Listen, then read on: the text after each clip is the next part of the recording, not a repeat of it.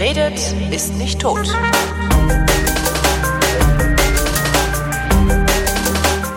Willkommen zu einer neuen Ausgabe der Wissenschaft mit Wissenswertem aus dem Wissenswerten. Aus, aus, hallo Florian. Hallo Holger. Was gibt's Neues im Universum? Oma Oma ist wieder da. Oma, Oma, also diese, oh, Mur, Mur. Ach ja, so, Gott, die, ja. die, die habe ich ausgeblendet, die Geschichte. Der ist nicht wieder da. Da haben man, es wurde nur geforscht darüber, aber da ist er nicht. Es wurde geforscht darüber. Ich dachte, ein, ein so ein wahnwitziger Wissenschaftler hätte eine, Achtung, Anführungszeichen, Theorie verbreitet. Ja, das ist dieser, das ist, äh, der ist nicht unbedingt wahnwitzig, das ist halt irgendwie äh, Abraham Löb, äh, der, der taucht auch bei mir im Blog öfter mal auf. Der ist halt äh, durchaus ein normaler Astronom, Astrophysiker, der halt auch an der Universität arbeitet, wie mhm. das Astronomen und Astrophysiker so tun, aber halt einen Hang hat zu wie soll man sagen, spektakulären Themen. Also da macht er irgendwie hier so irgendwie diese ganzen SETI-Themen oder irgendwie war das Universum nach dem Urknall, gab es da mal eine Phase, wo das Universum als ganzes lebensfreundlich war und alles. Mhm. Wirklich hat er durchaus wissenschaftlich seriös behandelt meistens, aber halt mit sehr spektakulären Titeln und ja, hat jetzt halt diese, diese, das ist halt äh, sehr gehypt worden, diese Geschichte mit dem Asteroid, der eigentlich ein Raumschiff sein sollte. Ich habe sogar irgendwie von eher Berlin, von dir, du bist schuld. Ich? Ähm, oh. Ja, ja, ich, du bist, du, du verkörperst Berlin jetzt hier, ah, ja. hier stellvertretend. Ich bin's, Berlin. genau. Nee, irgendwie, äh, irgendeine Konferenz, Falling Walls oder sowas, gibt das bei euch in Berlin? Hm, klingt irgendwie vertraut, aber ich weiß ja, nicht, wo ich es hin Irgend so ein Ding soll. und äh, da habe ich auch irgendwie, ja, und hier äh, große Ankündigung noch mit Sperrfrist und äh, wir hier das und das, unsere Konferenz geht los und äh, der Wissenschaftler, der Dingsbums Abraham Löw wird live die Existenz von außerirdischen Leben verkünden. Oh, und irgendwie, Gott. so ein Schwach, ja, also das war wirklich, wirklich ein Humbug, aber äh, soll, sollen wir die Geschichte zusammenfassen nochmal oder? Ja, schaden kann, schaden kann das nicht, die nochmal zusammenzufassen. Also da fliegt ein Asteroid rum, der verhält sich irgendwie ungewöhnlich. Ja, Mehr habe ich auch bisschen, nicht gehört. Und, es war ein bisschen grob, die Zusammenfassung. Also man kann es noch ein bisschen, weil da ist ja wirklich sehr, sehr viele beeindruckende Wissenschaft dabei. Es geht um den Asteroid Oumuamua. Über den haben wir hundertprozentig schon mal gesprochen. Darum sagte ich, der ist wieder da. ja, vor ungefähr einem Jahr vermutlich, weil vor ungefähr einem Jahr wurde der entdeckt und es ist der erste interstellare Asteroid. Also der erste Asteroid, den wir entdeckt haben, der nicht aus unserem Sonnensystem stammt, sondern aus einem anderen Sonnensystem und dann von dort äh, quasi rausgeschmissen worden ist, durch äh, gravitative Wechselwirkung vermutlich, in der Frühzeit der Entstehung dieses anderen Planetensystems, seitdem durch den interstellaren Raum fliegt und dann halt irgendwann durch Zufall in unser Sonnensystem gekommen ist, einmal um die Sonne rum und jetzt wieder auf dem Weg raus ist. Ja, äh, Solche Objekte gibt's vermutlich häufiger. Mhm. Wir haben bis jetzt nicht die Technik gehabt, sie zu entdecken und äh, als wir die Technik hatten, sie zu entdecken, haben wir auch einen entdeckt. Ja, also das ist alles äh, so, wie es sein soll. Was natürlich wahnsinnig interessant ist, weil ja Asteroiden wahnsinnig coole Objekte sind, äh, die uns, das ist das, das Originalbaumaterial eines Planetensystems. Also das, aus dem ein Planetensystem entsteht, das findet man noch in mehr oder weniger ursprünglicher Form in den Asteroiden. Das heißt, weil es noch nie Plattentektonik erfahren hat und sowas. Genau, es ist nicht ausdifferenziert und so weiter. Es ist halt nicht diesen ganzen geologischen, chemischen Prozessen unterworfen worden, die halt äh, passieren, wenn, wenn Material Teil eines Planeten oder sowas ist. Und deswegen kann man aus Asteroiden wahnsinnig viel über die Vergangenheit von Planetensystemen lernen. Äh, das Problem war, dass wir bis jetzt äh, nur immer Asteroiden aus unserem eigenen Sonnensystem haben. Ich meine, haben wir immer noch, aber äh, da könnten wir, wenn wir so einen interstellaren Asteroiden untersuchen könnten, aus der Nähe untersuchen könnten, dann könnten wir auch halt herausfinden, wie andere Planetensysteme entstanden sind und ob die genauso entstanden sind wie unseres, ob es da anders abgelaufen ist und so weiter. Also eben, ja, wir kriegen halt einfach mehr als einen Datenpunkt, was die planetische Entstehung von Planetensystemen angeht. Könnten wir, zwar, könnten wir zu Oma Oma, ich weiß ja, ja, könnten wir da einfach hinfliegen? Also einfach im Sinne von könnten wir da hinfliegen?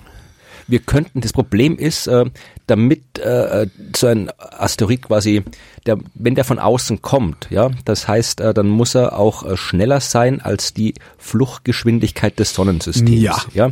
Also das heißt, äh, wenn, damit du dich quasi, wenn du jetzt auf der Oberfläche der Sonne stehen würdest, müsstest du dich dort mit einer Geschwindigkeit von 600 Kilometer pro Sekunde entfernen, mhm. damit du dauerhaft der Anziehungskraft der Sonne entkommen kannst. Weiter weg von der Sonne natürlich ist es ein bisschen äh, weniger, aber die Relativgeschwindigkeit ist immer gleich, also ein paar hundert Kilometer pro Sekunde. Das ist wahnsinnig schnell und äh, die Geschwindigkeit musst du halt irgendwie auch aufbringen, wenn du zu dem Ding hinfliegen willst.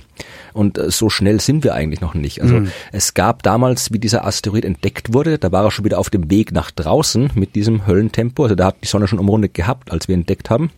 Und wir hätten da, also es gab irgendwie Plan, wissen, wenn, wenn, wenn wir es ganz, ganz dringend gewollt hätten und äh, ganz, ganz dringend ganz, ganz viel Geld ausgeben hätten wollen, hätten wir was zusammenschrauben können, was das Ding noch eingeholt hätte. Mhm. Aber vernünftiger ist es, äh, wenn wir uns darauf konzentrieren, das nächste Mal die Dinger frühzeitig zu entdecken, weil wir wissen ja, dass da irgendwie ein paar, immer wieder ein paar durchkommen. Das kann man statistisch abschätzen, wie viele da so durchkommen können. Und mittlerweile haben wir eben auch die Teleskope, die gut genug sind, die zu finden. Und wenn wir uns darauf konzentrieren, die rechtzeitig zu finden, dann äh, können wir quasi müssen wir denn nicht hinterherfliegen, sondern können warten, bis die Kommt. uns vorbeikommen und dann quasi aufspringen. Also wir parken dann ein Raumschiff irgendwo und hoffen, dass das Ding... Einfach gesagt, ja. ja.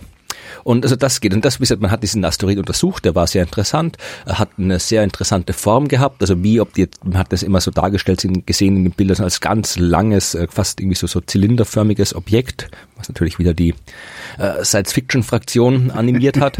Also der ist halt irgendwie anscheinend sehr länglich, dieses Objekt, obwohl man das auch nicht so genau weiß, weil man halt wirklich nicht so viel Daten hat, wie man gern hätte bei dem Fall.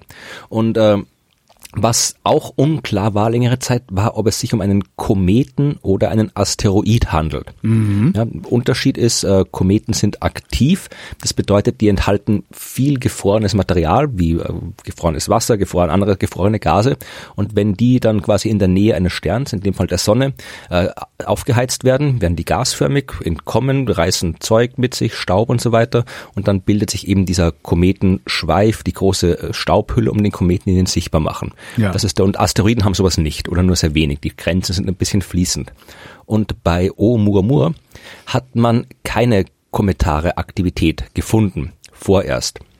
Ja, erst als man dann äh, hat den dementsprechend auch als Asteroid klassifiziert.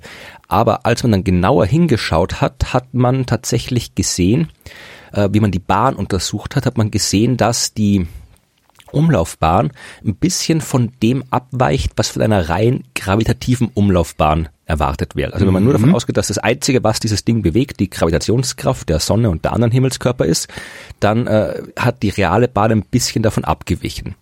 Das ist jetzt auch nicht ungewöhnlich. Wir kennen äh, jede Menge nicht, also jede Menge, ein paar nicht gravitative Kräfte, die Asteroiden beeinflussen können. Mhm. Zum Beispiel eben, wenn das ein Komet ist, aus dem irgendwie Gas rausschießt, dann schießt halt Gas raus und es gibt vereinfacht gesagt einen Rückstoß. Ja. ja. Dann bewegt sich das. Oder es gibt den Strahlungsdruck der Sonne. Ja, also du, wenn mhm. du dir äh, Sonnensegel ist ja da die Idee, ne?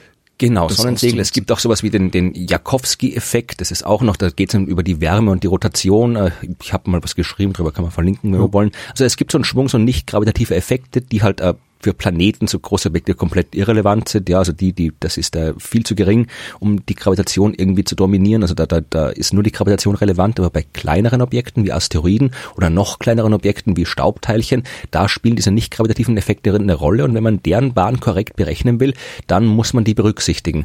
Und als die Wissenschaftler dann eben festgestellt haben, dass die Bahn ein bisschen abweicht, haben sie gesagt, okay, äh, vielleicht hat der doch ein bisschen Kometenaktivität gezeigt was ja auch zu erwarten wäre, weil wenn das der so lang durch die Gegend fliegt, äh, außerhalb eines äh, äh Sonnensystems, dann ist es da immer kalt. Da ist, mhm. der hat nie eine Chance gehabt, irgendwie ausreichend lange aufzutauen, dass sich das ganze äh, Material sein Antrieb, äh, sein Antrieb aufzutauen sozusagen. Ja. Genau, also weil bei Kometen, wenn die lang genug um die Sonne rumfliegen, irgendwann ist alles weg, was verflüchtigen kann und dann hast du quasi einen toten Komet, der ausschaut wie ein Asteroid. Und äh, die Objekte, man geht auch davon aus, also dass die Objekte, die aus anderen Planetensystemen rausgeschmissen werden, eher die sind, die weiter draußen beim Stern entstanden sind und mehr Eisen halten. Also es ist nicht unwahrscheinlich, dass da irgendwie Eis drin war. Mhm. Und es war nicht überraschend, dass da dass man so wenig gesehen hat. Also die Tat, die, die, die Hypothese, dass da eben die Abweichung durch Kommentare Aktivität entstanden ist, die war nicht unplausibel. Äh, aber natürlich äh, kann es auch sein, dass eben der Strahlungsdruck äh, eine Rolle gespielt, also die, die Effekte der Strahlung, dass die zu einer Abweichung geführt haben, ebenso wie auch ein Sonnensegel funktioniert. Und dann hat eben in dieser einen Arbeit, die da jetzt überall durch die Welt gereicht worden ist, im Wesentlichen war es so eine eine Übung in Extremen, was wäre Venismus, ja. wenn es das Wort gibt. Was wäre ähm, Venismus gefällt mir sehr gut, ja.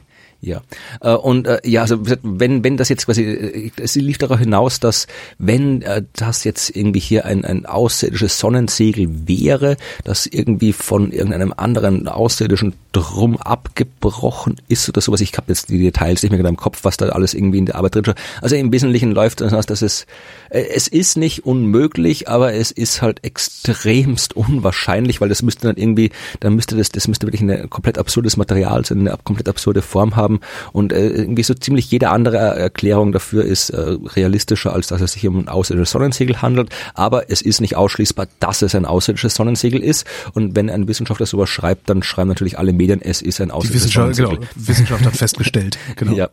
Also ansonsten, also das ist halt diese Geschichte, aber ansonsten ist halt Oumuamua weiterhin ein extrem interessanter Himmelskörper, der leider äh, jetzt dann bald wirklich so weit weg ist, dass wir nicht mehr vernünftig irgendwie äh, erforschen können. Das heißt, wir sollten die Augen offen halten nach weiteren interstellaren Asteroiden, damit wir noch mehr von den Dingern erforschen können. Aber wie findet man die? Also ich meine, die, die, die strahlen ja nicht, also Nee, ja, das sind, ja, die, die, du siehst, wie im echten Leben, du siehst den Asteroiden ihre ausländische Herkunft nicht an. Ja. ja. Obwohl das stimmt nicht, man sieht sie dann doch an, die Art und Weise, wie sie sich bewegen, ja. Äh, jeder, also die vom, vom, vom Aussehen her natürlich, also vom rein physikalischen her, also die haben jetzt keine fundamental andere Zusammensetzung oder haben kein fundamental anderes Licht oder sowas, das nicht, aber äh, du kannst natürlich gucken, welche Umlaufbahn hat das Ding. Also die Asteroiden, die hier bei uns sich rum. Aber du musst es ja trotzdem erstmal sehen. Du musst mal, natürlich, du musst mal entdecken, da ist ein Asteroid, ja. Also ja. es gibt jede Menge Leute überall auf der Welt, die äh, das tun und äh, mittlerweile sind es hauptsächlich äh, automatisierte Katalogisierungsprogramme, Gaia, dieses äh, riesen äh, Weltraumteleskop, das äh, diesen riesen Katalog erstellt mit einer Milliarde Sterne, äh, die fotografiert natürlich jeden Mengen anderen Krempel auch noch, der rumfliegt. Ja? Also diese ganze Asteroidenentdeckung ist mittlerweile stark automatisiert. Und wenn du einen Asteroiden entdeckt hast, ja, dann musst du halt irgendwie angucken, welche Umlaufbahn hat der. Und mhm. wenn du mhm. die Umlaufbahnen, wenn du Daten genau genug sind und gut genug sind, desto genauer wird auch die Bahn, die du prognostizieren kannst. Und dann siehst du halt, ist es eine geschlossene Bahn um die Sonne rundherum mhm. oder eben eine offene Bahn. Also kommt der quasi von außen, geht einmal rum und wieder zurück nach außen. Also eine parabolische Bahn in dem Fall heißt es. Und äh, das kann man machen. Und äh, das Problem ist, dass wir halt bis jetzt äh, die Teleskope nicht hatten in dem Ausmaß, weil du kannst, wie gesagt, abschätzen, wie viele interstellare Asteroiden da jetzt so pro Zeiteinheit quasi am Himmel rumfliegen sollten. Mhm. Und du kannst abschätzen, wie gut unsere Teleskope sind im Asteroiden entdecken und daraus kannst du halt abschätzen, wie viel wir im Schnitt jetzt quasi pro Jahr finden sollten. Ja. Also ich glaube, das, wenn ich, ich habe die Zahlen nicht im Kopf, aber das waren so äh, eine Handvoll pro Jahrzehnt oder irgendwie sowas. Aber ähm, erst ab quasi mit der aktuellen Generation der Teleskope. Also wir, Oumuamua, die Entdeckung von Oumuamua kam im Wesentlichen zu dem Zeitpunkt, ab dem äh, wir technisch in der Lage waren, sowas wie Oumuamua auch zu entdecken. Okay. Und also nicht zu entdecken, also zu wissen, zu entdecken und zu wissen, dass es ein interstellarer Asteroid ist. Mhm. Und äh, das wird halt jetzt immer besser, weil unsere Technik auch immer besser wird.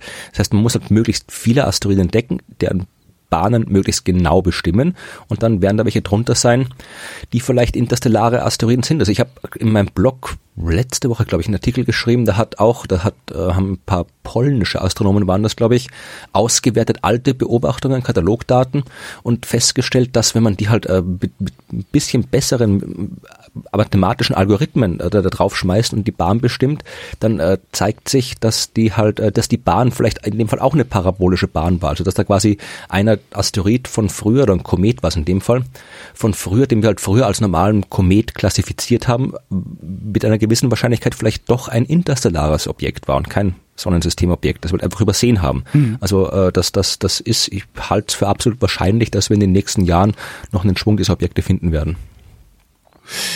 Und was gibt's wirklich Neues im Universum?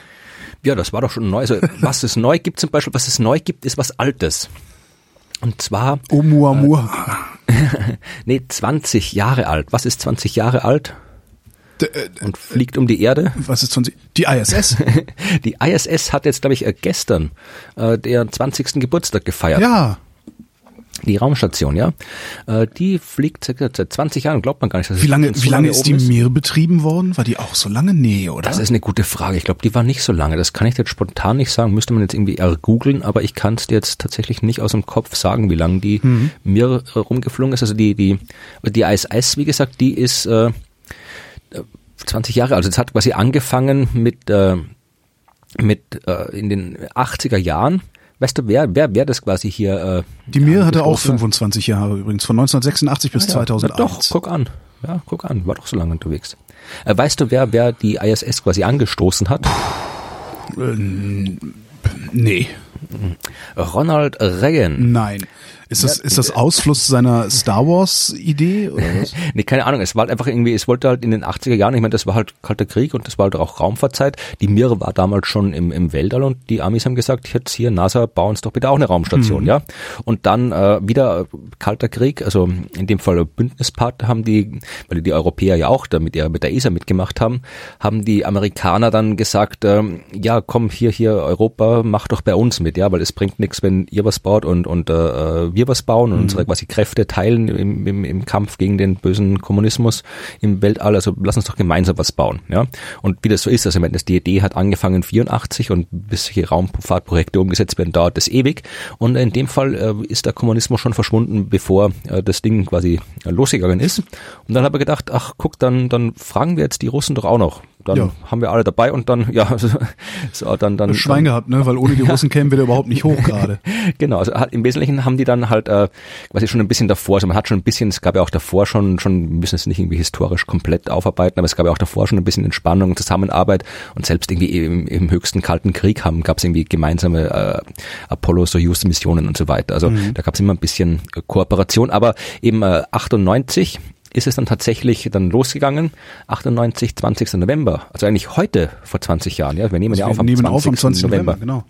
Ach, Genau, und am 20. November 98 ist das erste russische Modul Sarja, die Morgenröte, ins All geschossen worden. Das war quasi hier der, der, der, was stellt man auf der Baustelle das erste auf? äh, die, der Bauwagen. Dixie-Klo oder Baustellen, Baustelleneinrichtung nennt man das, das habe ich gerade Genau, gelernt. ja. Also Bauwagen hinstellen, Container mit Material hinstellen. Ja. Genau, also das war quasi hier, das dann haben sie das erste Mal den Container hingestellt am 20. November 98 und dann immer dran weitergebaut und äh, dann, die ist halt quasi, wann, ich weiß nicht, wann sie komplett ausgebaut ist, das ist noch nicht so lange her, 2000, Ach, die ist komplett? Ich hätte gedacht, dass sie da immer weiter dran. Äh, Nee, also im. Wesentlichen, natürlich bastelt sie da immer weiter dran rum, aber die ist halt sehr, sehr lange ausgebaut worden, immer noch ein Teil dran und noch ein Teil dran und äh, es gibt auch ein tolles äh, Video, äh, das kann man dann in dem Artikel äh, verlinken, wo du wie so Zeitraffer, also Zeitrafferaufnahme in einem Modell, nicht live im Weltall siehst, wie sie halt dann irgendwie alles äh, zusammengebaut haben. Und irgendwann so, ich glaube Ende, Ende der 2000er muss das Ding dann komplett fertig ausgebaut gewesen sein. Und äh, ja, und seitdem, ich meine auch schon davor, wird da oben halt äh, gelebt und geforscht und es ist jetzt leider nicht ganz klar, ob es noch länger so weitergeht. Warum eigentlich? Ist das Ding verbraucht? Geht- Ist da irgendwas Äh, kaputt? Oder? Nee, verbraucht ist es nicht, aber es ist halt nicht irgendwie, wenn es ist, du hast ja, guck mal, wenn du hier auf der Erde ein Haus hast und äh, da tut niemand was dran, dann selbst da äh, geht das kaputt im Laufe der Zeit und im Weltall noch viel mehr und du musst halt irgendwie, du musst halt ständig äh, dran dran bauen, ständig Ja. renovieren, ständig weitermachen. Da gibt es auch irgendwie hier die, also sie wird natürlich äh, kaputt, also der, der Weltall, das Weltall ist nicht leer. Da fliegt jede Menge Mikrometeoriten äh, rum, Weltraumschrott. Äh, aber alle paar Wochen muss die ISS mal irgendwie ausweichen, Weltraumschrott immer wieder schlagen so kleine Mikrometeoriten ein, Irgendein Scheiß Strahlung und so weiter. Ich wollte gerade sagen, ja. Ja. Und also es hat hier hier ähm, also die äh, gibt auch hier die Astronauten auf den Außeneinsätzen erzählen Mhm. auch, dass halt wirklich hier das schaut halt alles schon ein bisschen bisschen äh, ja, äh, ramponiert aus von außen, die Okay. Raumstation. Also irgendwie so, dass die Löcher in den Handläufen und irgendwie so Scharten, Kratzer, Vertiefungen. Ja, also ist halt, ich meine, es ist halt Sieht aus wie ein altes, nicht so, Au altes Auto halt. so ungefähr, ja. Also man muss halt dann, wenn man das weiter betreiben will, ich meine, der laufende Betrieb kostet natürlich, aber man muss halt dann auch irgendwann dann anfangen, neue Sachen hinzubauen, alte Sachen zu renovieren und vielleicht wieder abzubauen. Also es kostet halt Geld, das Ding zu betreiben. Und ähm, die Frage ist halt, wer gibt das Geld auf die USA, Europa, äh, Russland oder noch ein paar einzelne Länder, so Kanada und so weiter, Japan sind da alle irgendwie dran beteiligt. Und ähm, die Frage ist jetzt bis 2024 ist es noch finanziert, das Ding. Ja, da, da, da ist noch alles klar. Danach ist es schwer. Also Trump hat ja gesagt, er will quasi die amerikanische Hälfte privatisieren, was eigentlich alle für Quatsch halten.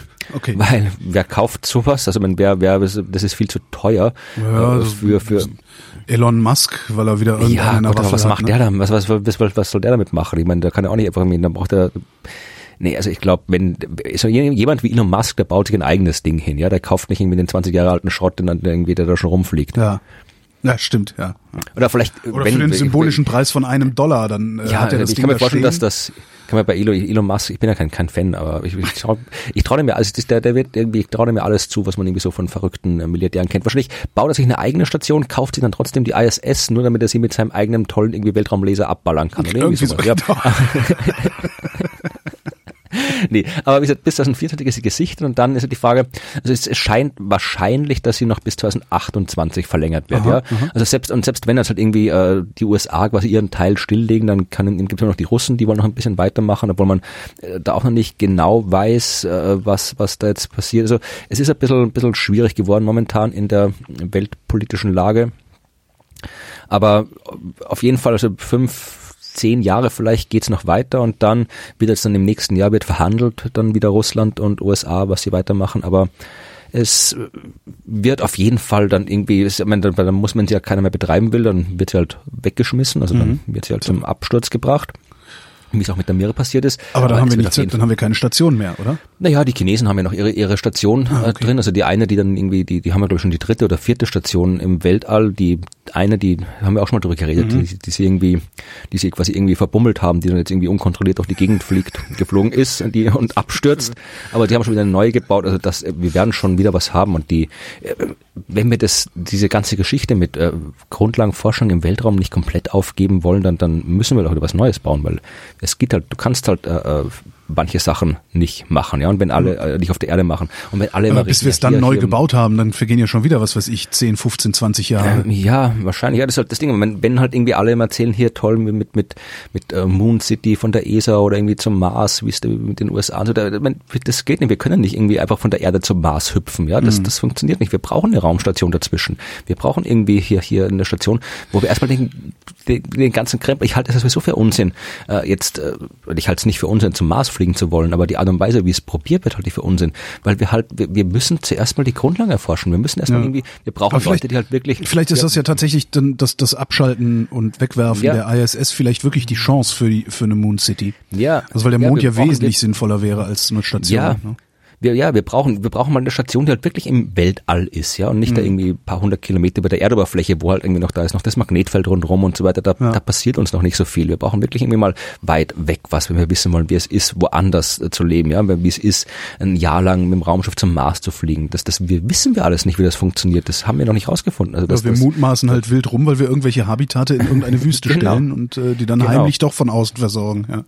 Genau, und auch aus ganz vielen anderen Projekten ist es sinnvoll, irgendwie da im Weltraum zu forschen. Also wenn wir haben, wir haben Stationen in der Antarktis überall, wir haben Stationen in der Arktis, was überall dort einmalige Bedingungen gibt, Ja. wo wir Dinge erforschen können. Und genauso gibt's im, im Weltall, in dieser Mikrogravitationsumgebung, einmalige Bedingungen für Grundlagenforschung. Und wenn wir, wenn wir uns darauf einigen als Menschheit, wir wollen Grundlagenforschung betreiben, dann führt kein Weg daran herum, äh, auch eine, ein Labor im Weltall zu haben.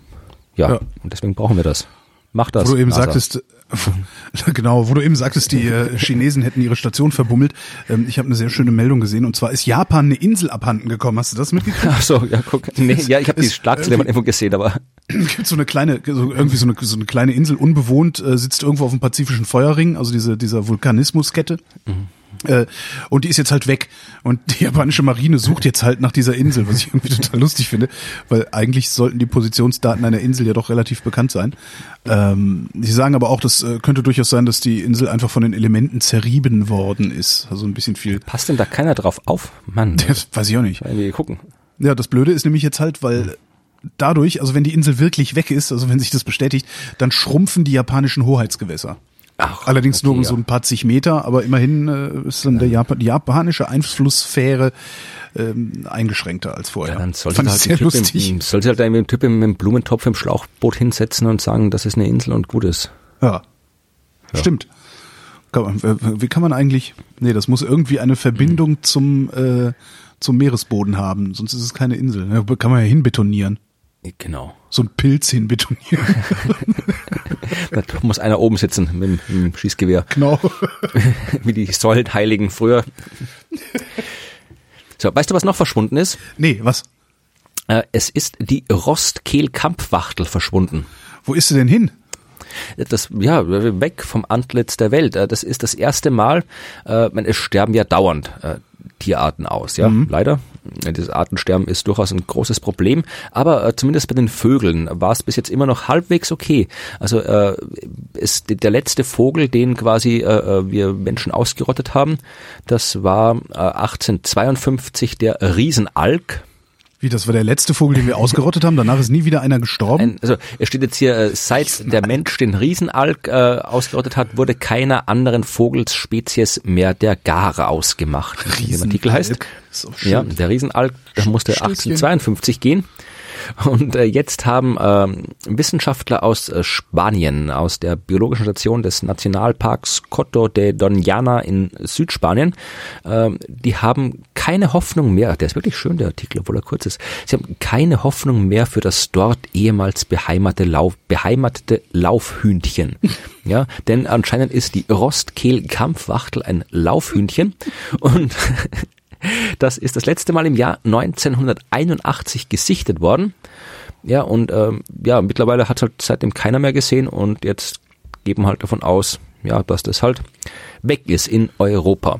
Also es ist, äh, ich glaube, anderswo äh, es gibt doch irgendwie so äh, äh anderswo noch äh, mögliche Bestände in, in Afrika oder in Asien, also andere Unterarten davon sind in Afrika, Asien, aber ja, in Europa ist das Ding auf jeden Fall weg und von den Viechern, die irgendwo in Afrika vielleicht leben, weiß man auch nichts Genaues. Also wir haben anscheinend geschafft, dann jetzt seit 1850 wieder mal eine Vogelart auszurotten. Ist aber eigentlich kein schlechter Schnitt, ne? Also bei anderen Spezies sind wir irgendwie effizienter, habe ich so das Gefühl. Ja, das kann gut sein, dass das wieder durchaus effizienter sind, aber ja, vielleicht die Vögel, ich da müssen wir wirklich mit Biologen fragen, warum das bei den Vögeln gerade so ist. Kommt mir auch ein bisschen komisch vor, aber wenn es so ist, wird es einen Grund geben und vielleicht kann uns den ja jemand aus der Hörerschaft äh, erklären. In die Kommentare schreiben, genau. Äh, äh, kurz, einen kurzen Buchtipp kann ich dazu noch oh, anfangen. Ja. Äh, kennst du das Buch Die Kunst der Benennung? Nee. Ist ein sehr, sehr schönes Buch. Also das habe ich jetzt vor kurzem gelesen. Ist, ist nicht neu, das ist glaube ich schon zwei, drei Jahre alt. Ich habe das auch erst irgendwie, irgendwie über Twitter, hat mir das wer empfohlen. Äh, das ist ein Buch von einem Biologen, da geht es um die Taxonomie, also ah. Äh, das, wie, wie halt Tierarten benannt werden. Also dieser, dieser Rostkehlkampfwachtel heißt offiziell Turnyx silvatica silvatica. Ja, und mhm. wir sind Homo sapiens und die ganzen Viecher haben alle solche Namen. Und die Frage ist, äh, warum ist das so? Wie kriegen die ihre Namen? Das ist irgendwie viel, viel komplizierter, als man es sich so denkt. Das ist nicht so wie in der Astronomie, wo wir sagen, ja, hier ist ein Asteroid und der heißt jetzt Holger und ja. Gutes, sondern das ist da wirklich, da, da gibt's das erstmal gibt es ein absurdes Regelwerk und dann ist es auch gar nicht dann so einfach. Dann wahrscheinlich Deutsche erfunden, ne? ich weiß gar nicht, kann, ich glaube, es haben Deutsche erfunden, ja.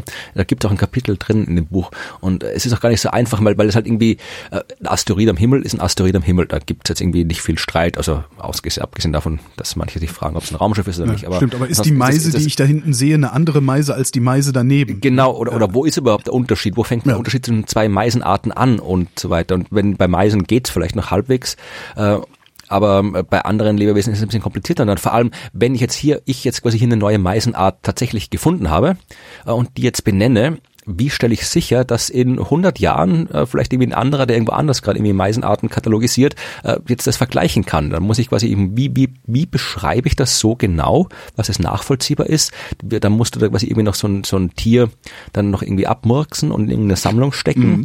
Äh, und, und also das ist alles, es, es ist extrem faszinierend. Äh, es gibt auch extrem faszinierende Geschichten dahinter, die der Autor in dem Buch da erzählt. Also es ist wirklich ein sehr, sehr schönes, äh, ein bisschen, ein bisschen, er erzählt da wirklich teilweise Seiten Weise äh, diese, diese Namen auf und so. Es ist sehr, sehr poetisch stellenweise, sehr interessant, wissenschaftshistorisch, wissenschaftlich und auch dieser ganze Aspekt der, der, der Biodiversität äh, und, und Artensterben, mhm. das spielt auch wahnsinnig rein, weil äh, das hängt ja auch stark davon ab, äh, unser Wissen über Biodiversität hängt ja erst davon ab, äh, ob wir wissen, äh, wie viele Arten das sind und dazu müssen wir sie benennen, dazu müssen wir ja. sie entdecken und, und unterscheiden können und so weiter. Also das ist da alles, also die, ich hab, hätte mir nicht gedacht, dass die Namensgebung tatsächlich so eine relevante wissenschaftliche Disziplin ist, aus der man wirklich jetzt nicht nur irgendwie Etiketten kleben ist, sondern wirklich, wo man wissenschaftliche Erkenntnisse rausholen kann. Ja, also das kann, ich kann das Buch nur empfehlen, habe ich sehr, sehr gern gelesen.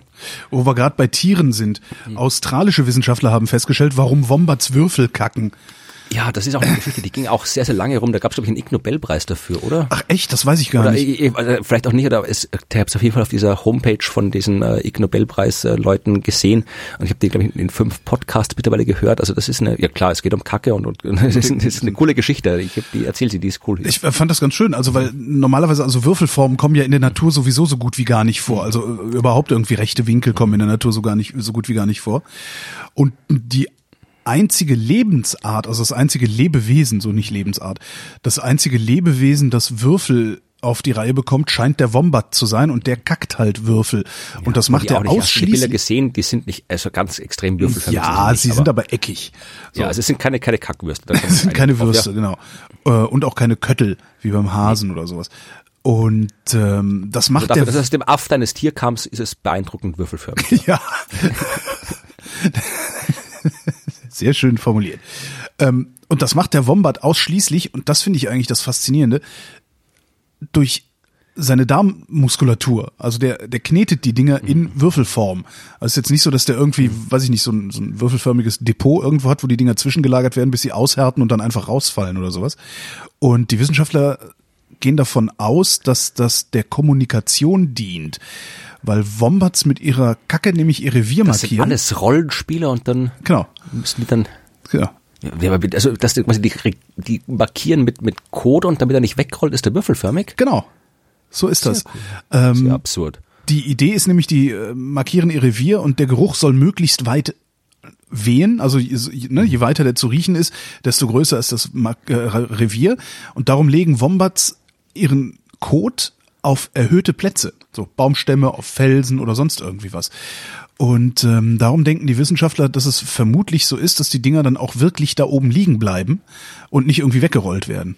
So, ne? Wenn, ist ja dann immer mal irgendwo ein bisschen abschüssig, so eine Böschung runter oder irgendwie sowas. Cool. Die Wombats. Mal gucken, wann wir die ausgerottet kriegen. ja, mal gucken. Äh, dann möchte ich noch die, die, die, die Tiersektion äh, des Podcasts noch mit einer äh, guten Nachricht aus dem Tierbereich äh, beenden. Äh, es wurden die verschollen geglaubten Filzfurchenbienen wiederentdeckt. Ja. Ja, eine, die erst, die wurde erstmals 1875 äh, beschrieben in Österreich, die Filzfurchenbienen, und galt in Österreich seit Jahrzehnten als verschollen. Und jetzt wurden die Exemplare der kleinen Filzfurchenbiene, Ah, die kleine Filzfurchenbiene. ja, Halictus tectus, ja, Forscher des Naturhistorischen Museums in Wien haben die entdeckt und zwar auf gleich zwei äh, Flächen, also räumlich getrennt, auf zwei unterschiedlichen Gebieten gefunden, äh, was darauf hinweist, dass da nicht irgendwie noch eine zufällig mal irgendwo überlebt hat, sondern dass da wirklich äh, das eine stabile Population ist wieder hier. In, in den äh, einmal waren es in den äh, den Sandbergen Oberweiden, das klingt sehr schön. Mhm. Und äh, einmal war es die Erdpresshöhe bei Lassee, das klingt nicht so schön. Erdpresshöhe hat ja. Ja. Karstpressknödel. Ja, die kommt ja, gibt's ja in Vorarlberg, oder das ist die andere Ecke von Österreich. Wir sind ja in Ostösterreich, in den pannonischen Sanddünen. Äh, Ein sehr stark gefährdeter Lebensraum im Osten von Österreich. Aber da haben sie jetzt noch ein paar von diesen Filzfurchenbienen gefunden und das ist natürlich schön, dass da ein paar Tiere es anscheinend doch noch geschafft haben, äh, sich von uns nicht ausrotten zu lassen. Respekt, Bienchen. Dafür gibt's ein Bienchen. Genau, ja, sehr brav. Und das Schöne ist ja, wenn wir gerade bei schönem Wortspiel sind, dann erwähne ich das vielleicht noch. Das Ganze äh, entstand äh, über eine Aktion, die von äh, beworben, also das ist irgendwie so ein wissenschaftliche Forschungsprojekt über die Wildbienenfauna, aber auch, auch privat äh, finanziert oder gesponsert, unter anderem von einer Hotelkette. Und äh, diese Aktion hat den schönen Namen Give Bees a Chance. Natürlich. ja, damit werden, werden jetzt tatsächlich die Tiere durch. Na gut. Kommen wir, wozu kommen wir denn? Kommen wir zum Populismus. Äh, Deutsche Wissenschaftler haben nämlich festgestellt, wie, was für eine Persönlichkeit Populisten haben, beziehungsweise die Anhänger von Populisten. Das sind alles Ähm, Arschlöcher. Ja, die äh, Psychologie kennt da ein bisschen andere Begriffe und zwar den Begriff, des, den ja. Begriff des Neurotizismus. Vielleicht schon mal gehört, der gehört zu den Big Five, also äh, den fünf Hauptdimensionen der Persönlichkeit. Äh, Neurotizismus, also Menschen mit einem starken Neurotizismus oder stark ausgeprägten Neurotizismus ähm, sind halt gerne mal nervös, reizbar, verunsichert, verlegen, ähm, halten Stress nicht gut aus, äh, ja, werden im Wesentlichen getrieben von negativen Affekten, ne? Arschlöcher. Und äh, ich glaube, zum Neurotizismus gehört auch noch Unzufriedenheit, was ich auch sehr schön finde. Jedenfalls ähm, haben deutsche Wissenschaftler jetzt geguckt, äh, wie sieht's denn eigentlich aus? Also wie hängen denn die Sympathie für Populismus mit Neurotizismus beziehungsweise überhaupt mit der Persönlichkeit zusammen, haben da Neurotizismus gefunden, was relativ normal ist, weil wer labil ist, äh, Angst hat und schlechte Laune, der läuft auch eher mal den Populisten hinterher. Das ist ja fast schon eine Binsenweisheit. Was sie aber auch entdeckt haben, das finde ich wirklich sehr, sehr faszinierend, einen positiven Zusammenhang zwischen Populismus und Verträglichkeit. Auch eine der fünf Dimensionen der Verträglichkeit jetzt im Sinne von Verträglichkeit im Sinne von Geselligkeit, Altruismus, so, Hilfsbereitschaft, okay, okay. Ja, okay. sowas, äh, Empathie gehört ja. da auch mit rein. Das heißt, wer Populisten hinterherrennt, ist nicht nur stärker neurotizistisch als der normale Mensch oder der anständige Mensch, sondern er ist auch stärker äh, verträglich als der andere Mensch, als der normale Mensch. Und das finde ich eigentlich schon mal ein sehr, sehr starkes Stück. Und seit ich das gelesen habe, überlege ich, woher das kommen könnte. Also fällt mir spontan auch nichts ein. Weil, weil das deckt sich halt, interessanterweise deckt sich das auch ein bisschen mit meiner Alltagserfahrung, weil ich habe, also in meinem Bekanntenkreis diejenigen, die für Populismus anfällig sind, auf welche Weise auch immer, sei es, dass sie selber mhm. Populismus verbreiten, dass sie wirklich offen Populisten hinterherrennen oder auch, dass ich in ihren Argumentationsweisen Populismus entdecke, das gibt's ja auch sehr oft, dieses, die Menschen wollen das nicht, ne, und so, ähm, ich sehe bei diesen Leuten, das sind nicht viele, es ist eine Handvoll Leute in meinem Bekanntenkreis, aber bei denen sehe ich das mit dem Neurotizismus, das sowieso, das habe ich mir auch immer schon gedacht, ja, Neurotizismus. Mhm. Gleichzeitig hat mich aber auch immer ein bisschen irritiert, dass das eigentlich sehr, sehr freundliche Menschen sind. Von den Menschen, die ich kenne, die dem Populismus in irgendeiner Form anhängen, die sind extrem gastfreundlich. Die kümmern sich total um dich. Ähm, die sind sehr höflich. Die halten dir die Tür auf, weißt du, solche Sachen. Und das finde ich eigentlich sehr faszinierend. Das sind sie im Übrigen, und das ist auch so eine Erkenntnis, äh, Privatempirie jetzt, das sind sie nur bei ihren nächsten Nächsten. Also so ja, das habe ich, ja, das wollte, jetzt, wollte ich jetzt gerade einwenden. Nur bei den Leuten, die in ihre Wohnung kommen, ne? also, ja. aber nicht nach außen hin. Also noch nicht mal nach außen bei irgendwelchen ja. Leuten, die auf der Straße rumrennen oder sowas. Also oder da hört das schon die, auf. Die, die sie in ihre Wohnung auch lassen wollen. Die anderen, da rufen dann die Polizei, wenn die die Wohnung Wenn die vor der Wohnung stehen, genau. Ja, ja. Ja, ja, Aber das fand ich wirklich sehr faszinierend. Also, dass mhm. ich da irgendwie so ein bisschen wenigstens eine Bestätigung, auch wenn auch keine Erklärung, aber immerhin eine Bestätigung für meine äh, Alltagsempirie gekriegt habe. Mhm. Dann setzen wir gleich fort mit dem Populismus, weil die okay. Populisten reden uns ja ein, dass es alles so wahnsinnig schlecht ist und schlimm ist und alles ja. immer schlechter und schlimmer wird auf der Welt, aber das stimmt gar nicht. Ist das nicht, das natürlich stimmt das nicht. Ist das nicht irre, wie man, wie man einer solchen Denkweise anheimfallen kann? Also das, das, das ist wieder ein ganz anderes Thema, auf das okay. ich gerade hinaus wollte. Äh, da können wir mal gesondert drüber reden, weil ich kann, also diese, diese Geschichten, dass das irgendwie halt die Welt immer besser wird quasi, dass halt irgendwie es immer weniger Kriege gibt, dass die Menschen immer weniger hungern und so weiter, ja. all diese Geschichten. Das ist natürlich alles richtig, aber in dem Fall bin ich auch immer ein bisschen kritisch, wenn es um Leute gibt, die halt dann wirklich so diese, diese, diese Hardcore-Rossling-Fans quasi, ja. Ja, die, so, die, so wie mich meinst du. Da, das, das, nee, also ich finde, es ist ja alles richtig, ja. Ich bestreite das überhaupt nicht, dass das so ist. Das Problem ist nur, man, man muss da gucken, wie man das jetzt präsentiert, weil äh, es ist jetzt mir als Person ja, mir klar. als Individuum ist es scheißegal, dass jetzt irgendwie die weltweit ist irgendwie ja, die, die, ja, die, die, die, die Armutsindex um 0,5 Punkte gesunken ja, was schert, was wenn ich meinen Job verloren mich, habe. Genau. Ja. Was schert heißt, mich, wenn ich meinen Job verloren habe, die medizinische Versorgung in Kenia? Genau, also das muss man ein bisschen einordnen. Das ist ja auch durchaus eine, eine, eine legitime Haltung, weil das ist ja ich, ich meine, ich, ich bin nun mal ich, ja, und ich sehe die Welt nur als ich und wenn mich was betrifft, dann ist natürlich für mich jetzt die Welt wesentlich beschissener, als sie vorher war. Richtig. Und das muss man berücksichtigen, wenn man mit diesem Gefühl des, des der Unzufriedenheit umgehen will. Also einfach nur zu sagen, hier guck auf die Statistik, früher war alles schlechter, heute ist es besser, akzeptiert das, da kommt man nicht weiter. Da ja, da brauchst du ja nur, brauchst du ja nur die Bundesrepublik anzugucken. Es geht der Bundesrepublik als ja. Staat so gut wie noch nie. Ja, natürlich. Ja? Aber guck dir mal die ganzen Leute an, die für weniger als 10 Euro die Stunde arbeiten mhm. müssen. Denen geht's ja. wahrscheinlich nicht besser als noch nie. Genau. Und wie gesagt, wenn ich jetzt, wenn ich jetzt immer sage hier, wenn man jetzt quasi Populismus aushebeln will oder jetzt irgendwie, wenn ich jetzt wenigstens in eine Pegida-Demo gehe und den erkläre hier mit, mit äh, Statistiken, äh, dass halt irgendwie die Welt besser geworden ist, ja, das, das, da, da braucht man sich nicht wundern, also das, das wird nicht funktionieren. Da muss man, darum sagen, dass man muss dieses Wissen das allein reicht nicht, wenn man irgendwie was gegen Ja. die Unzufriedenheit tun will. Also das, da diese, diese, diesen Druckschluss, den leider einige, äh, einige anhängen, den muss, darf man nicht erliegen. Und äh, dazu kommt auch noch, dass äh, dass ja dieses Besserwerden der Welt ja immer nur ein Besserwerden der Welt für uns aus Sicht von uns Menschen ist. Ja, weil wenn wir uns angucken, hier, wir haben gerade über ausgestorbene Viecher gesprochen, über Klimawandel und so weiter, also da geht es der Welt definitiv nicht besser. Da sehen wir einen gegenteiligen Trend. Ja, Ja. also wenn wir uns das angucken, Umweltverschmutzung, Klimawandel, Artensterben, da geht's nach unten. Ja, also da, da kann man sagen, der Welt geht's nicht besser. Da ging es der Welt ja früher tatsächlich besser. Also all das sind Dinge, die man da ein bisschen berücksichtigen müsste, äh, wenn man jetzt die mit diesen Statistiken hantiert, was meiner Meinung nach leider oft nicht passiert. Aber ich wollte eigentlich auf ein ganz anderes Thema raus, ja. Ich wollte sagen, früher war es viel, viel schlimmer.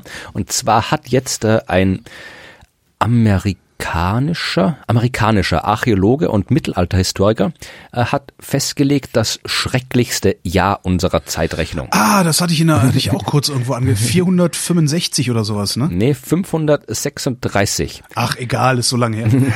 Ist, nat ist natürlich jetzt nur, nur bedingt ernst gemeint, weil es gibt kein, keine Metrik für Schrecklichkeit.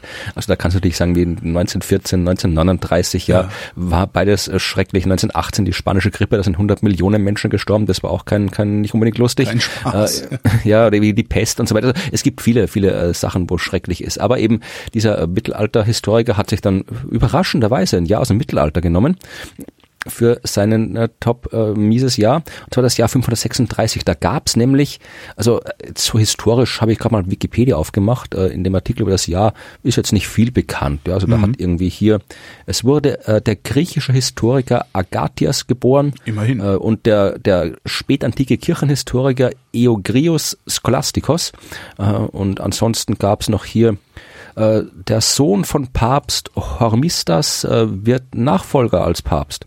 Also der, der so Silverius, der Sohn von Hormisdas, wird äh, dessen Nachfolger am 8. Juni. Und äh, genau, da gab es irgendwie noch einen Papst, da waren schon viele Päpste unterwegs in der Zeit, vielleicht war das gerade hier, der ist irgendwie abgesetzt worden. Und in Afrika haben sich oströmische Truppen gegen Karthago äh, äh, erhoben. Und äh, ja, sie haben halt irgendwie das getan, was sie getan. Römer haben gegen irgendwie Goten gekämpft und so weiter, aber ist jetzt nicht so, dass da irgendwie was extrem Spezielles passiert ist, bis auf die sogenannte Wetteranomalie von 535, 536, ja.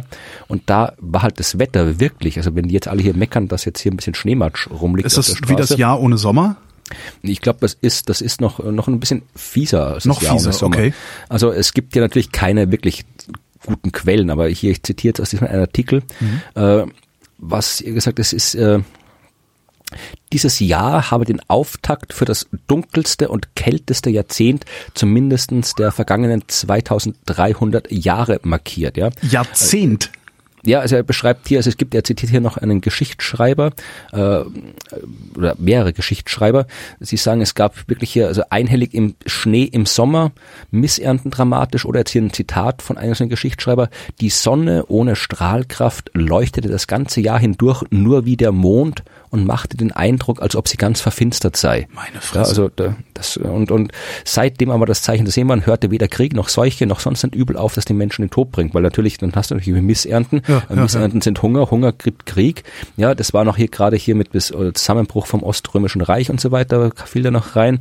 Äh, Die Temperaturen sagen dich also die Klimahistoriker, die das dann mit konkreten Daten aus Baumringen rekonstruiert haben, die haben gesagt im äh, von Sommer 536 und den Jahren danach ist die Temperatur äh, durchschnittlich um rund zweieinhalb Grad gefallen. Also zweieinhalb Grad Durchschnittstemperatur. Das ist ordentlich. Äh, das ist wirklich ordentlich, ja. Man, man muss dann auch immer wieder dazu sagen, Durchschnittstemperatur heißt Ja. nicht, dass es überall zweieinhalb Grad Nee. kühler war, sondern es gab auch Orte, an denen ist es warm geblieben, dafür ist es an anderen fünf Grad kälter gewesen und so Genau. weiter.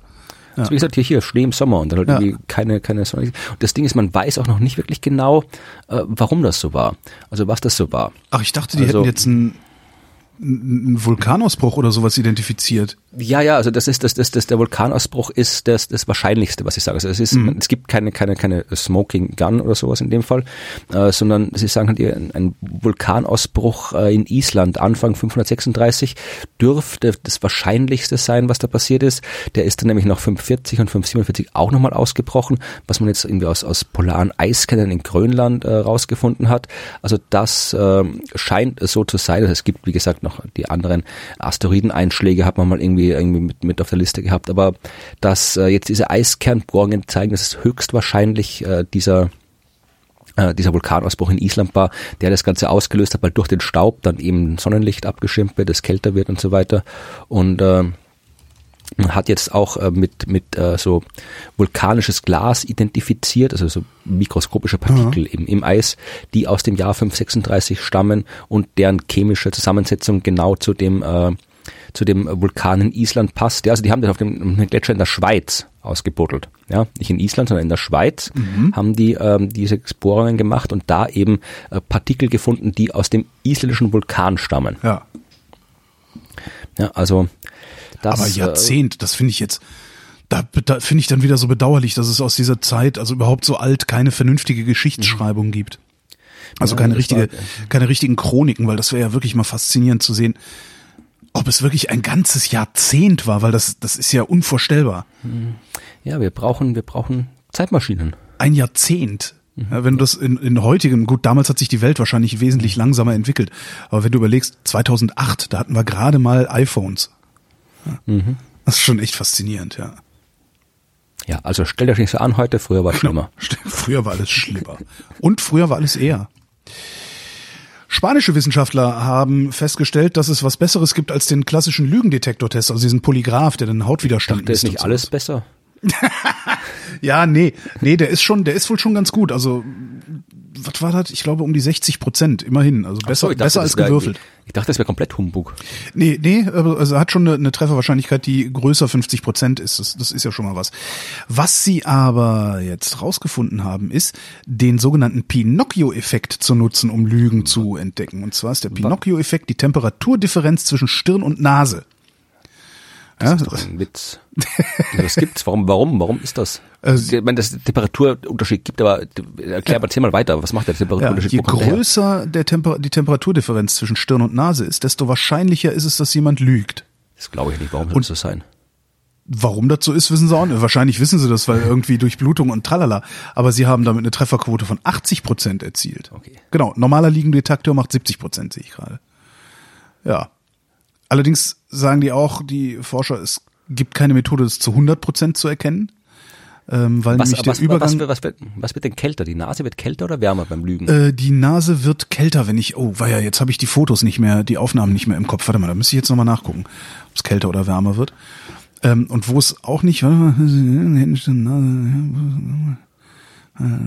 die Nase wird wärmer. Die Nase wird beim Lügen wärmer. Also der, die Temperaturdifferenz, alles wird wärmer, aber die Temperaturdifferenz äh, wird größer. Das heißt, ich müsste meine Nase irgendwie kühlen können, wenn ich erfolgreich lügen will. Richtig. Du müsstest dann irgendwie Eiswürfel in die Nase stecken, ohne dass es jemand merkt oder sowas. Und drum, jetzt wissen wir auch, warum Und das die ist halt die dieser- Nase das ist halt wächst, dass die grö Genau. dass sie größere Oberfläche hat, damit sie mehr Wärme abgeben kann. Ja, genau, weil man im Alter mehr lügt. Genau. Wie geht's Ihnen? Gut. Es ist eine Stressreaktion, schreiben Sie, und äh, wer notorisch lügt, zeigt natürlich beim Lügen geringere Stressreaktionen. Darum ist es da umso schwieriger zu erkennen. Also bei ehrlichen Menschen ist die Temperaturdifferenz anscheinend am stärksten. Da. Das heißt, es gibt dann alle immer, immer hier Nasenklemmen im Gerichtssaal. Genau.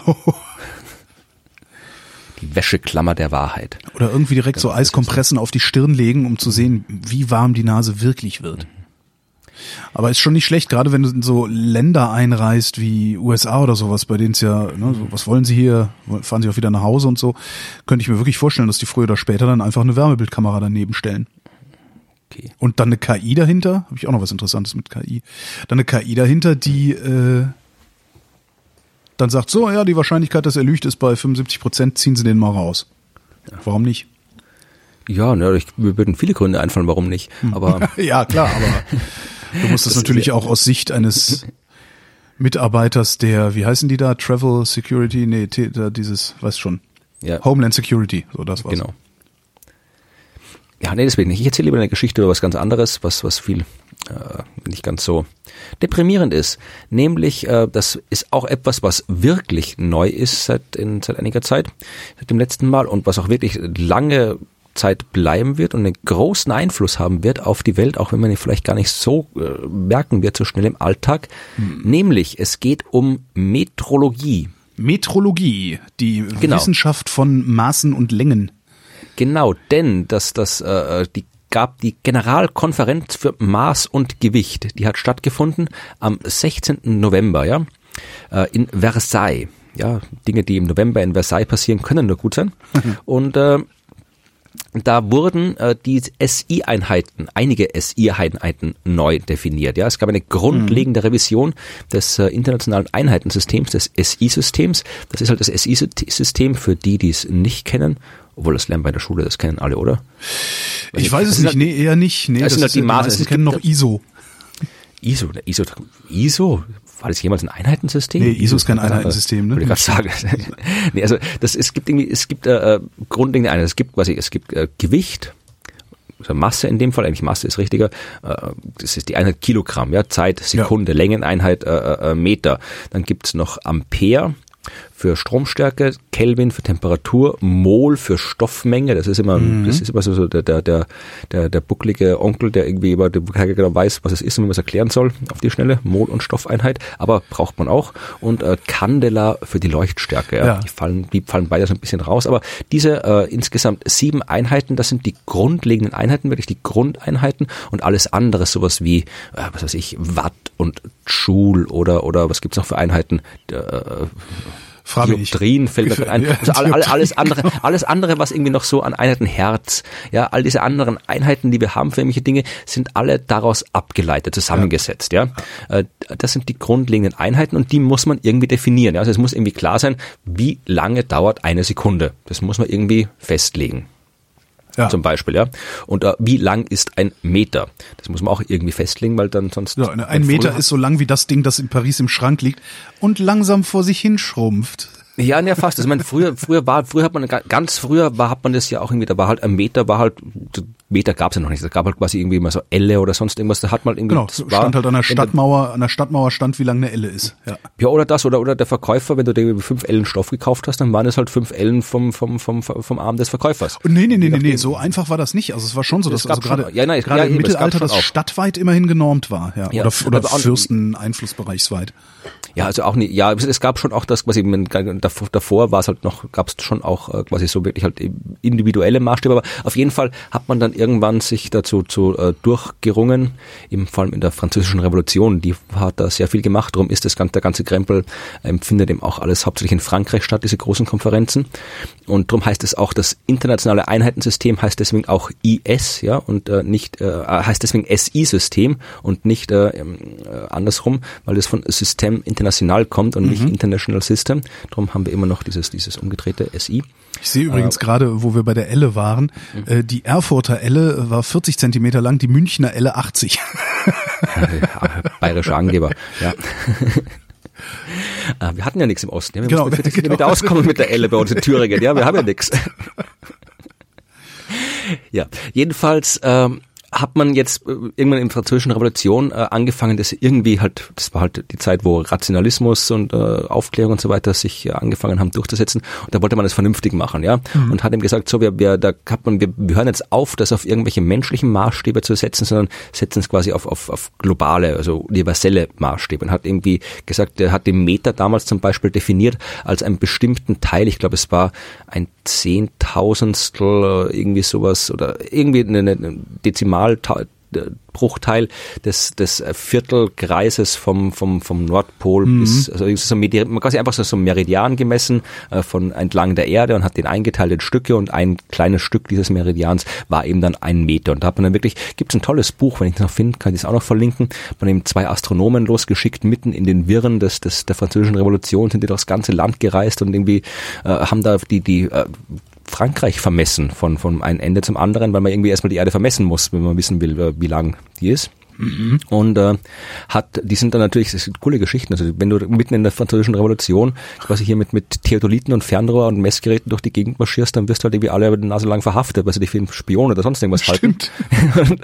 das man, dann hat irgendwie einer hat sich dann irgendwie verrechnet und hat aber irgendwie den Fehler erst später entdeckt und dann war ihm das natürlich äh, peinlich für dieses fundamentale Projekt und es hat dann jetzt ewig gedauert, bis man den Fehler wieder äh, ra- rausgefunden hat. Also ist eine coole Geschichte, die kann ich kann ich verlinken, das Buch, wenn ich es nicht vergesse. Mhm. Und ja, jedenfalls hat man dann so diesen, diesen Meter-Prototypen gehabt. Das, da war wirklich ein, ein, Stück Metall, ganz vereinfacht gesagt, das halt da irgendwie rumlag. Was nicht optimal ist, ja, weil irgendwie das, es kann irgendwie kaputt gehen, es kann weggehen. Du musst, wenn du wissen willst, wenn du quasi äh, tatsächlich wenn, äh, wissen willst, äh, wie lang jetzt ein Meter ist, dann musst du da hingehen mhm. und das vor Ort abmessen. Also man hat dann bald, also bald, dann im 20. Jahrhundert das anders definiert. Mittlerweile definiert man, wenn ich mich nicht äh, täusche, dem Meter über äh, halt äh, atomare Eigenschaften. Ja, also ja. die Sekunde ist halt definiert zum Beispiel äh, als als gewisse halt irgendwie äh, Schwingung, äh, Schwingungsdauer, so Atome, die können irgendwie angeregt werden und dann schwingen die irgendwie ein bisschen hin und her. Vereinfacht gesagt, müssen wir jetzt nicht ausführen. Äh, und da kann man dann irgendwie genau definieren, wenn das äh, wenn das Atom so und so oft hin und her geschwungen ist, neun Milliarden Mal oder x, also eine sehr sehr spezifische lange Zahl. Und wenn das Atom so oft hin und her geschwungen ist, dann ist eine Sekunde vorbei und das können wir technisch zählen sowas. Also das ist was, was eine Atomuhr macht im Wesentlichen. Ja, mhm. zählt wie oft Atome schwingen und daraus die Sekunde bauen. Und genauso wenn du eine Sekunde hast und eine Schwingung definierst, kannst du doch eine Längeneinheit drüber definieren. Und da kriegst du halt einen Meter raus. Und so hat man halt dann Stück für Stück angefangen, die Einheiten von diesen menschlichen Prototypen und Maßstäben auf irgendwie fundamentalere Beine zu stellen. Das Einzige, wo das noch nicht so gut gelungen war, war das Kilogramm. Mhm. Das Kilogramm ist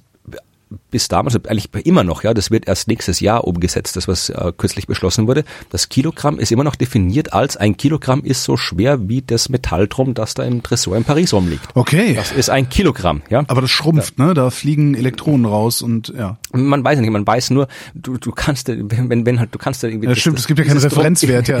Also es gibt halt, es gibt halt, es gibt halt jedes, es gibt halt so Kopien von dem Urkilogramm, die damals gemacht worden sind, die dann andere Länder ausgeteilt worden sind und du kannst die halt vergleichen miteinander.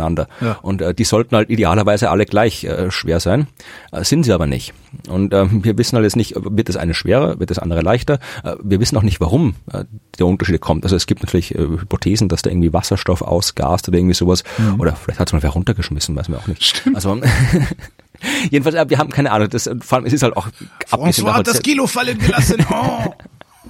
Also selbst wenn äh, das alles perfekt wäre und sich nicht ändern würde, ist es trotzdem eine scheiß äh, Situation. Ja, also dass da irgendwie, das ist ja absolut unbefriedigend zu sagen, ein Kilogramm ist das, was da in Paris rumsteht. Ja, also das genau. irgendwie wir wollen, das kann man, das kann man so ja nicht machen, weil so kann man das ja nicht machen. Äh, genau. Ja, wir wollen Schlussmessung. ja, ja, aber man kann das so nicht machen. Ja, ja. also wir wollen was, was auf irgendeiner Naturkonstante basiert, auf irgendeiner universellen Konstante, die halt wirklich vom Universum vorgegeben wird und nicht irgendwie von dem Drum, das halt irgendwelche Franzosen mal in den Tresor gestellt haben. Ja, also das nichts gegen Franzosen, also wenn das irgendwie Italiener gewesen wären, wäre es genauso unbefriedigend. Mhm. Also wir wollen äh, etwas, das auf Naturkonstanten basiert und das war halt beim bei den anderen Konstanten ging das halt halbwegs gut über über halt wie gesagt äh, Lichtgeschwindigkeit und den ganzen Kram, also das geht alles ganz gut, äh, aber beim Kilogramm war es halt immer schwierig, weil halt die Masse auch immer wahnsinnig schwer zu messen ist. Die Gravitationskonstante, die uns die Stärke der Gravitationskraft angibt, äh, die ist, äh, ist absurd schwer zu messen. Ich glaube, die einzige, das ist die einzige Naturkonstante, von der wir glaube ich irgendwie gerade mal vier Stellen hinterm Komma kennen, genau, und der Rest ist irgendwie äh, beliebig mit mhm. unserer Messgenauigkeit. Also Gravitation ist, die, die, das ist immer so der, der Störenfried. Die Gravitation macht immer alles kaputt. Ja, alle Theorien macht Gravitation kaputt. Und äh, das Kilogramm hat eben das schöne Einheitensystem kaputt gemacht. Und deswegen haben jetzt äh, Wissenschaftler, die Meteorologen, sich eigentlich Jahrzehnte schon damit beschäftigt, sich zu überlegen, wie man denn verdammt nochmal äh, Messung vom Kilogramm äh, anders definieren kann, ohne Prototypen, sondern wirklich auf Naturkonstanten. Ja. Und man hat sich jetzt, äh, jetzt hat man auf jeden Fall beschlossen, wir machen, wir basieren das Kilogramm auf dem Planck'schen Wirkungsquantum. Mhm. Das ist, das ist wirklich eine fundamentale Naturkonstante. Das ist das Verhältnis von Energie und Frequenz eines Photons, ja, also des, des fundamentalen äh, Einheit der elektromagnetischen Strahlung, ein Lichtteilchen. Mhm. Und dieses äh, Planck'sche Wirkungsquantum kann ich jetzt nicht auswendig, das, die ganzen, kann nur astronomische Konstanten auswendig, aber keine es sind 6,626070040 mal 10 hoch minus 34 äh, Joule Sekunden. Ja? Mhm. Das ist ein, das Planck'sche Wirkungsquantum. Und äh, darauf hat man jetzt gesagt, basieren wir die Definition des äh, Kilogramms. Man hat sich aber noch nicht hundertprozentig festgelegt, wie man es jetzt darauf definiert. Also, weil du brauchst, du kannst natürlich eine Definition machen, aber du musst immer in der Lage sein, aus der Definition, weil wenn ich jetzt, du musst quasi immer die, die konkrete, reale Situation vor Augen haben, da kommt einer hin mit einem Stück Ding in der Hand und sagt, wie schwer ist das, ja? Und das musst du, da musst du quasi, du musst quasi als, als jemand, der definiert, wie schwer ein Kilogramm ist, musst du in der Lage, ein Ding zu konstruieren, das exakt ein Kilogramm schwer ist. Ja. Das ist das, um was es geht. Und das hat es halt bisher gelöst, über das man halt ein Ding konstruiert und gesagt hat, das ist jetzt ein Kilogramm. Aha. Und in dem Fall, wenn man es jetzt anders definiert, dann, dann musst du quasi äh, musst du eine Methode haben, um äh, ein Kilogramm herzustellen. Und das haben sie jetzt zum Beispiel eben in Braunschweig an der Physikalisch-Technischen Bundesanstalt. Ja, so, so, genau, die meine ich, ja. Ähm, die haben jetzt das, ähm, diese, diese Avogadro-Methode heißt Mhm. das äh, festgelegt. Da die ist ein bisschen knifflig zu erklären. Die werde ich jetzt glaube ich nicht im Detail erklären, weil ich sie das selbst kann- auch noch nicht in allen Details hatte. Wer, Aber wer, das alles, wer das im Detail übrigens mal haben will, ich habe vor zwei Jahren fast zwei Stunden mich mit dem Mhm. Chef der Physikalisch-Technischen Bundesanstalt über genau diese Sachen unterhalten. Sehr, sehr Genau. spannend, sehr spannende Da- Sendung gewesen. Ja. Im Wesentlichen geht es darum, dass man, dass man einen Weg gefunden hat, wie man äh, ein Objekt, äh, Kugel aus, aus extrem reinem Material Mhm. äh, herstellen kann, also wirklich sich sicher sein kann, dass diese Kugel nur aus einer Sorte von Atom besteht und nichts anderem. Und ich weiß, äh, wie schwer ein Atom ist. Eben da, da kommt das Planck'sche Wirkungsquantum wieder ins Spiel. Ich weiß, wie schwer ein, welche Masse ein Atom hat. Und ich weiß, äh, weil ich diese Kugel eben so herstellen kann, wie ich sie herstellen kann, äh, wie viele Atome da drin sind. Und dann zähle ich die einfach zusammen und weiß, äh, ich brauche so und so viele Atome, bis ich irgendwie ein Kilogramm Genau. habe und dann mache ich meine Kugel eben mit so und so vielen Atomen und dann habe ich ein Kilogramm. Das ist so die, die, die, es ist komplizierter, weil die haben, hätten nicht umsonst irgendwie ein paar Jahrzehnte dran gearbeitet, wenn es einfacher gewesen wäre. Ja, ist, wie gesagt, Aber Mhm. es ist zwei Jahre her, dass ich die, die Sendung aufgezeichnet habe für einen Resonator-Podcast. Und jetzt haben sie es erst äh, gemacht. Ist ja auch. Ja. Und sie Also waren ist- damals schon dran. Ja. Ja. Und das ist jetzt eben hier das, was man jetzt gemacht hat. Also man hat jetzt quasi hier das Kilogramm eben neu definiert, auch irgendwie Ampere und, und äh, Mol, also für Stromstärke und chemische Stoffmenge und Kelvin hat man auch neu definiert. Also es sind jetzt alle, alle äh, grundlegenden Einheiten sind über Naturkonstanten definiert und nicht mehr über irgendwelche äh, menschlichen, menschlichen äh, Erfindungen, Maßstäbe. Das war jetzt so viel Physik, jetzt müssen wir uns mal um was völlig anderes kümmern. Und zwar haben italienische Wissenschaftler festgestellt, natürlich haben italienische Wissenschaftler festgestellt, wer sonst, wie die Formel für die perfekte Pizza lautet. Ach Gott, das ist wieder, wir haben doch schon mal Formeln gehabt, also eine Folge gehabt, wo ich erzählt habe, wie diese Formeln Quatsch sind, aber bitte. Ja, genau. Soll ich das sagen, wie die, ja, darf ich kurz noch ein, eine, Ja. vorher sind, äh, ich, ich kann jetzt vielleicht nicht die Formel für die perfekte Pizza, aber ich kenne die perfekte Pizza-Formel. Wenn du nämlich eine Pizza hast, ja, Ja. die den Radius Z hat Ja. Mhm. die Dicke A und du willst ausrechnen das Volumen dieser Pizza, dann haut, lautet die Formel dafür Pizza. Pi mal Z mal Z mal A. Genau. Sehr schön. Gut, jetzt darfst du weiterreden. Sehr, ach, herrlich. naja, jedenfalls, also die haben halt einfach nur geguckt, äh, wann wird das Ding denn am besten knusprig, bei was für Temperaturen und warum und wie und was. Ähm, es ist halt ziemlich simpel. Steinofen, also was der Pizzabäcker hat, gelingt die Pizza am besten bei 330 Grad in zwei Minuten. Also liegt halt an Strahlung, die da dann so vorhanden ist und von welchen Ri- Richtungen sie kommt. Im Herd zu Hause brauchst du 230 Grad und knapp drei Minuten. Und wenn's mehr Belag gibt als eine Pizza Margherita, braucht sie länger. Ähm, Ja, aber es gibt doch nicht mehr Belag als die Pizza Margarita. Ich meine, das, das ist sowieso eine, nee, da kommt nicht mehr drauf. Ja, natürlich kommt da ein bisschen was kommt da noch drauf. Natürlich Nee, Pizza Margarita, gut ist. Also ich, ich bin, bin der Purist bei Pizza. Echt? Ja, ich tue mir da ja gerne noch ähm, geröstete Paprika drauf, weißt du, so in Streifen, so ein bisschen. Nee, nee, ich mag das ganz nee. gern, weil es dann ein bisschen säuerlicher wird. Naja. Pizza Margarita aus. Jedenfalls, falls du also ausnahmsweise irgendwann mal eine andere Pizza als eine Pizza Margherita machen willst, dann ähm, backst du sie ganz normal im Ofen.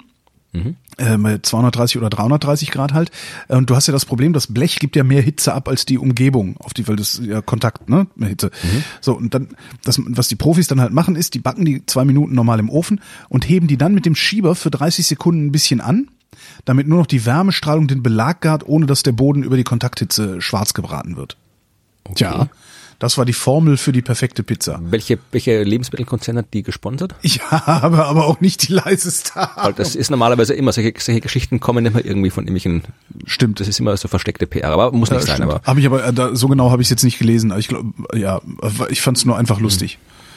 Gut, dann erzähle ich jetzt vielleicht noch eine Geschichte über was äh, Schönes, was man am Himmel sehen kann. Mhm. Und dann zum Abschluss ähm, muss ich noch eine, eine Danksagung loswerden und dazwischen Wie Abschluss? Ich habe hier noch fünf Nachrichten, aber bitte, ja. Ja, wir reden doch schon eine Stunde. Na und?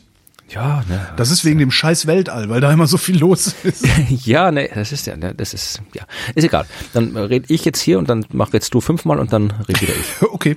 Nee, also äh, wir können uns hier äh, jetzt kommt ja die Zeit, wo es äh, immer früher dunkel wird, wo man, wo dann auch die Leute immer verstärkt an Sternwarten anrufen oder Leuten wie mir E-Mail schreiben, weil sie komische Dinge am Himmel sehen, Ach, so leuchtende echt? Punkte. Das ist immer so, wenn, wenn das ist jetzt genau die Zeit, wo, wo Sternwarten anfragen, ich habe ein UFO gesehen oder ich habe hier dieses Ding gesehen, was kann das sein? Weil Das, nee, das aber- Zeit, das- diesen das- zeitlichen Zusammenhang, den kannte ich. wo- Nee, das, das kannte ist verständlich, weil du hast jetzt quasi normalerweise jetzt ist die Zeit, äh, im Sommer ist es erst wirklich spät äh, Mhm. dunkel draußen, dass du was sehen kannst. Da bist du entweder im Bett oder bist irgendwie mit privat beschäftigt und äh, morgens ist es auch nicht dunkel, aber jetzt, wenn du morgens zur Arbeit gehst, also wenn du, wir gehen von einem normalen Arbeitstag aus, wenn du morgens zur Arbeit gehst, wenn du was, um 6 Uhr sowas äh, Ja. aufstehst, ist es dunkel draußen und abends wird schon irgendwie um halb fünf, fünf dunkel, wo du noch noch einkaufen gehst, auf die Stadt gehst. Also Ja, die Menschen verbringen jetzt in der Zeit sehr viel Zeit draußen. In der Dunkelheit. dunkel. Genau. Und äh, die meisten Menschen sind es nicht gewohnt, zum Himmel zu schauen, äh, Mhm. zu beobachten.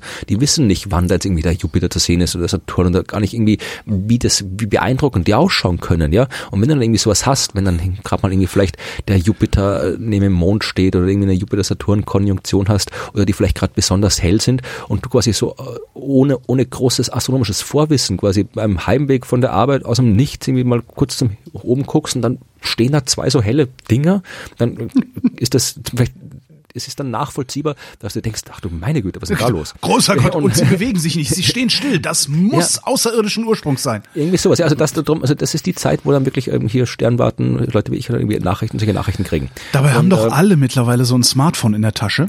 Ja, aber auf dem Smartphone äh, haben die leider kein, kein Google Sky drauf, sondern halt irgendwie äh, Ach, es gibt ein Facebook Google Sky? lesen Ja, das ist Google Sky Map oder sowas. Also da ist so Ah, ein Ding, das du hinhältst. Ich habe so eine App, die heißt. Skyview, die macht Ja, dann so Augmented Reality mäßig, gucke ich halt durch die Kamera durch Genau. und krieg gesagt, was es ist. Genau, das ist das, Gleiche. Aber die meisten Leute gucken halt auf ihrem Smartphone keine Astronomie-Apps an, sondern halt irgendwie äh, Mhm. Facebook. Oder YouTube, wo dann halt irgendwelche, irgendwelche verschwörungstheoretische Videos sind, die dir erzählen, ja, die, die Erdachse ist gekippt, weil der Mond schaut komisch schief aus und so weiter. Also Was? Wenn- das gibt's? Ja, also das ist irgendwie, es gibt auch, der, je nachdem, die Mond, es gibt die Mondsichel, das ist wieder eine ganz andere Geschichte, die ich eigentlich gar nicht anfangen will, aber ich verlinke sie mal, ich habe was drüber geschrieben, also die, die Mondsichel kann mal aufrechter und weniger aufrecht zu sehen sein. Das hängt von der Jahreszeit ab, Ja. das hängt von der geografischen Position ab. Und äh, ab und zu liegt scheint der Mond halt wirklich halb zu liegen. Und das ist auch was, was, was, was halt nicht so oft vorkommt. Eigentlich kommt es durchaus oft genug vor. Wenn man sich mit dem Himmel beschäftigt, weiß man das, aber wenn man halt nur so ab und zu schaut und dann vielleicht noch anfällig für so Verschwörungsquatsch ist, dann, dann ist es immer so, ja, der, der Mond ist gekippt, die Erdachse ist gekippt, was ist da los und so weiter. Also das, das ist halt, ja, weil, weil Astronomie halt leider kein Allgemeinwissen ist. Es ist halt, du lernst das nicht in der Schule, du lernst alles andere, alle anderen Wissenschaften hast du die Grundlagen in der Schule bei der Astronomie nur sehr, sehr bedingt. Und die Leute wissen halt einfach nicht, was am Himmel zu sehen ist. Ist auch eine Schande, oder? Dabei würde es doch gar Ja. nicht lange dauern, zumindest ähm, einmal den Himmel zu erklären, also zumindest die die die wesentliche, wesentlichen Objekte des Himmels zu erklären, die Ja. man halt immer sieht und wo man sich immer fragt, was ist das, wie geht das? Da Genau. brauchst du doch, da brauchst du doch irgendwie vier, fünf Schulstunden dazu, dann hast du das durch. Ja, du kannst auch, ja, aber gesagt, ich Naja. will eigentlich nur sagen, dass viel zu wenig Menschen zum Himmel schauen und sich damit beschäftigen, was passiert, aber es jetzt wieder einen Anlass gibt, zum Himmel zu schauen und Ja. sich zu beschäftigen, denn es wird, und ich sage das jetzt äh, mit, mit aller gebotenen Vorsicht und mm, möchte mich da von den diversen Zeitungsberichten, die da in letzter Zeit erschienen sind, absetzen, es wird im Dezember vielleicht ein Komet am Himmel zu sehen sein und vielleicht kann man ihn unter guten Bedingungen auch mit freiem Auge sehen, ohne Hilfsmittel. Ja, Äh, das ist aber hier ist immer extrem schwer vorherzusagen bei solchen Himmelskörpern. Und dann ist, habe schon oft genug erlebt, dass geheißen wird, ja, da kommt der Komet und den kann man sehen und dann dann siehst du halt nichts in einem Teleskop oder oder halt irgendwie dann, dann sind die Leute enttäuscht. Ja, aber dann erwarten sie sich, was irgendwie das ist, wenn das so gehypt wird. Und Die Leute sind ja auch die sich sind ja auch verwöhnt im gewissen Sinne von uns Astronomen durch diese hochauflösten tollen bunten Bildern, die du halt mit freiem Auge nie äh, reproduzieren kannst, ja.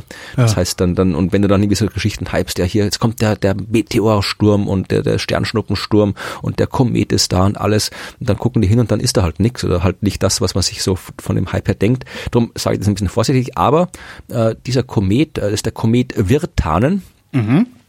Der, äh, den kennen vermutlich die wenigsten, also ja, wer kennt schon Kometen, aber äh, das wäre zumindest, der hätte Chance gehabt, als ein, zum ein prominentesten Kometen ever zu werden.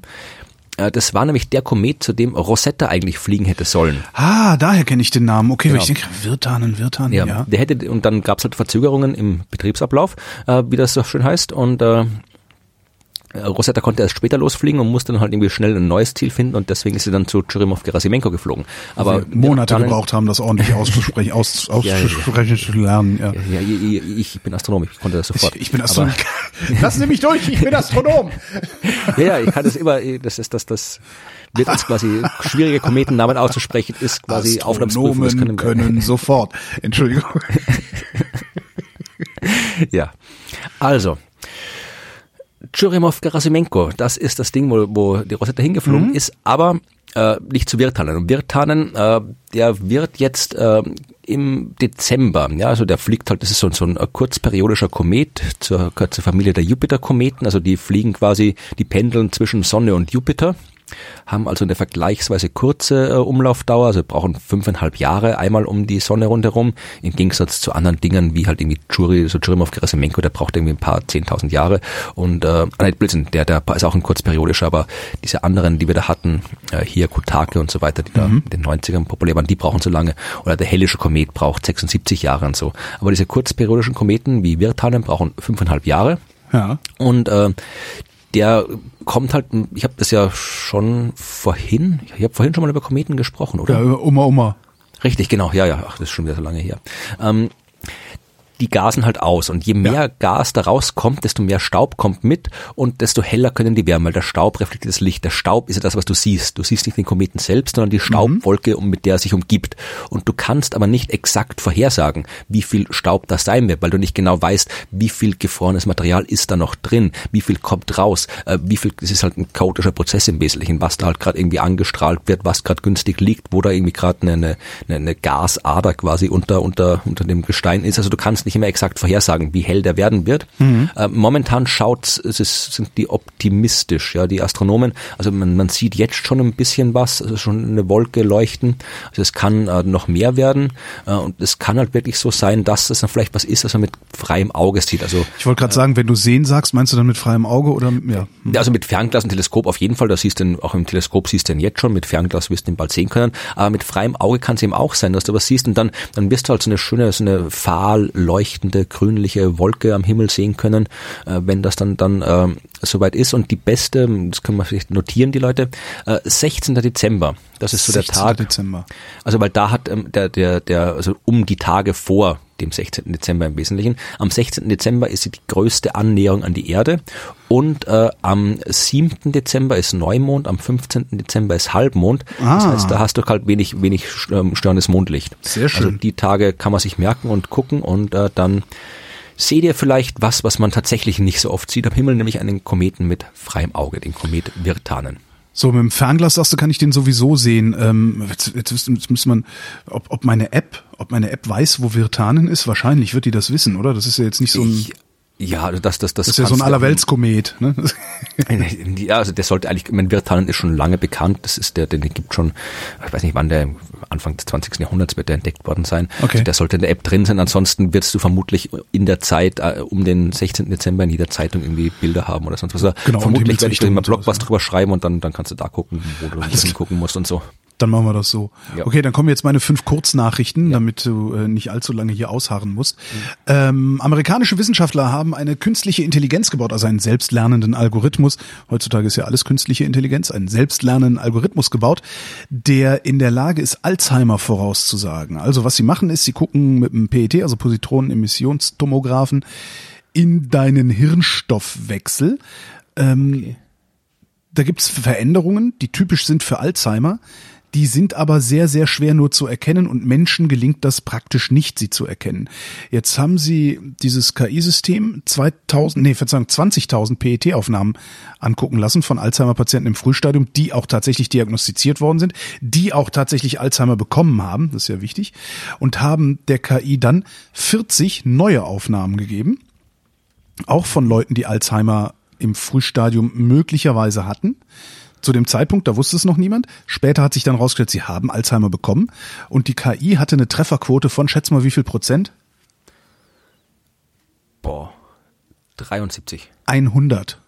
Okay, das ist, das ist Faszinierend, Kann man, das oder? kann man nicht meckern eigentlich. Ja? nee, Also, da kannst du, da, also da, äh, das finde ich absolut faszinierend. Also stell dir das mal vor, du, sie, sie können daraus noch nicht, es ist jetzt, es wird jetzt nicht unmittelbar eine Anwendung daraus natürlich, aber sie sind in der Lage, Alzheimer im PET noch früher zu diagnostizieren, als sie es äh, anderweitig in der Lage sind. Weil normalerweise gehst du ja immer erst hin und sagst, oh, hm, die Mama kann die Uhr nicht mehr richtig lesen. Und dann ist es halt viel zu spät, um noch großartig was zu unternehmen. Und da gehen sie halt hin und cool. sagen, ja, das ist beeindruckend. das ist wirklich beeindruckend. Also eine Treffgenauigkeit von 100 Prozent. Jetzt hätten sie natürlich vielleicht noch mal hingehen sollen und noch statt 40 vielleicht 4000 Versuche machen müssen. Äh, Ob es dann immer noch bei 100 Prozent bleibt, aber selbst bei 40 finde ich 100 Prozent schon wirklich faszinierend. Ja. Ja, ich auch. Voll. Schwedische Wissenschaftler haben herausgefunden, dass Körpergeruch beruhigen kann. Sie haben das bei Frauen ausprobiert. Und zwar ähm, haben sie Frauen genommen, haben die äh, Fragebogen ausfüllen lassen, wie sicher fühlen sie sich in ihrer Beziehung und haben dann Stress erzeugt. Und zwar mit Elektroschocks, stehe ich hier mal drauf. Ne? Menschen versuchen mit Elektroschocks. Ah, Milgram, ah! So, ähm, Sie haben quasi Milgram wiederholt, aber gestunken dabei. Genau, Mil Mil Geruchsmilgram. ähm, also haben halt einen Elektroschock gegeben, also kein jetzt nicht irgendwie einen schmerzhaften, sondern unangenehmen. Ähm, der Hautwiderstand, den sie gemessen haben, der hat halt Auskunft gegeben darüber, wie stark der Stress ist, den die Frauen in diesem Moment empfinden. So, dann haben sie äh, Hemden gekriegt, die ihre Partner drei Nächte lang getragen haben und ein Hemd mit Rosenduft, also ein frisch gewaschenes und eins mit Rosenduft. Also, du siehst schon, wo, wohin das Ganze Ja. führt. Ne? Also, die Frauen mussten dann fünf Minuten lang den Geruch der vier unterschiedlichen Hemden einatmen, während der ersten zwei Minuten wurden Elektroschocks verteilt und dann wurde geguckt, wie angenehm oder wie unangenehm ist das. Und die Frauen, die währenddessen den Geruch ihres Partners wahrgenommen hatten, fanden den Reiz als am wenigsten unangenehm. Okay. Nicht schlecht, ne? Überrascht mich nicht. Was mich interessieren würde, ist jetzt, äh, was passiert, wenn du denen statt dem äh, riechenden äh, Shirt irgendwie ein Foto in die Hand gibst oder denen per MP3 äh, die Stimme vorspielst oder sonst irgendwas. Also die Frage ist, ist es da, macht der Geruch physisch was im Körper oder ist es einfach nur die das, das Emotionale einfach, du weißt, du hast jetzt quasi das Bild deines Partners vor Augen, kannst es deswegen besser aushalten. Interessante Frage, ähm, stand nicht dabei. Also ich vermute mal, dass sie das genau so nicht ausprobiert haben. Tja, Amateure. Ja. Nein, aber es ist eine coole Geschichte. Das, das würde ich gern wissen, wie es da Also Geruch da macht ja viel, ne? Also ich könnte Ja, mir ja, vorstellen, darum dass frage es- ich ja, darum frage ich ja. Ah, nee, aber ja.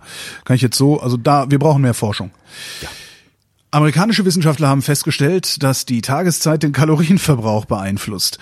Ähm, Ja, nachts, wenn man schläft, wenn es dunkel ist, dann, dann nimmt man kaum zu, wenn man nicht isst. das Nur stimmt. Was sie sich aber angeguckt haben, ist den Ruheverbrauch.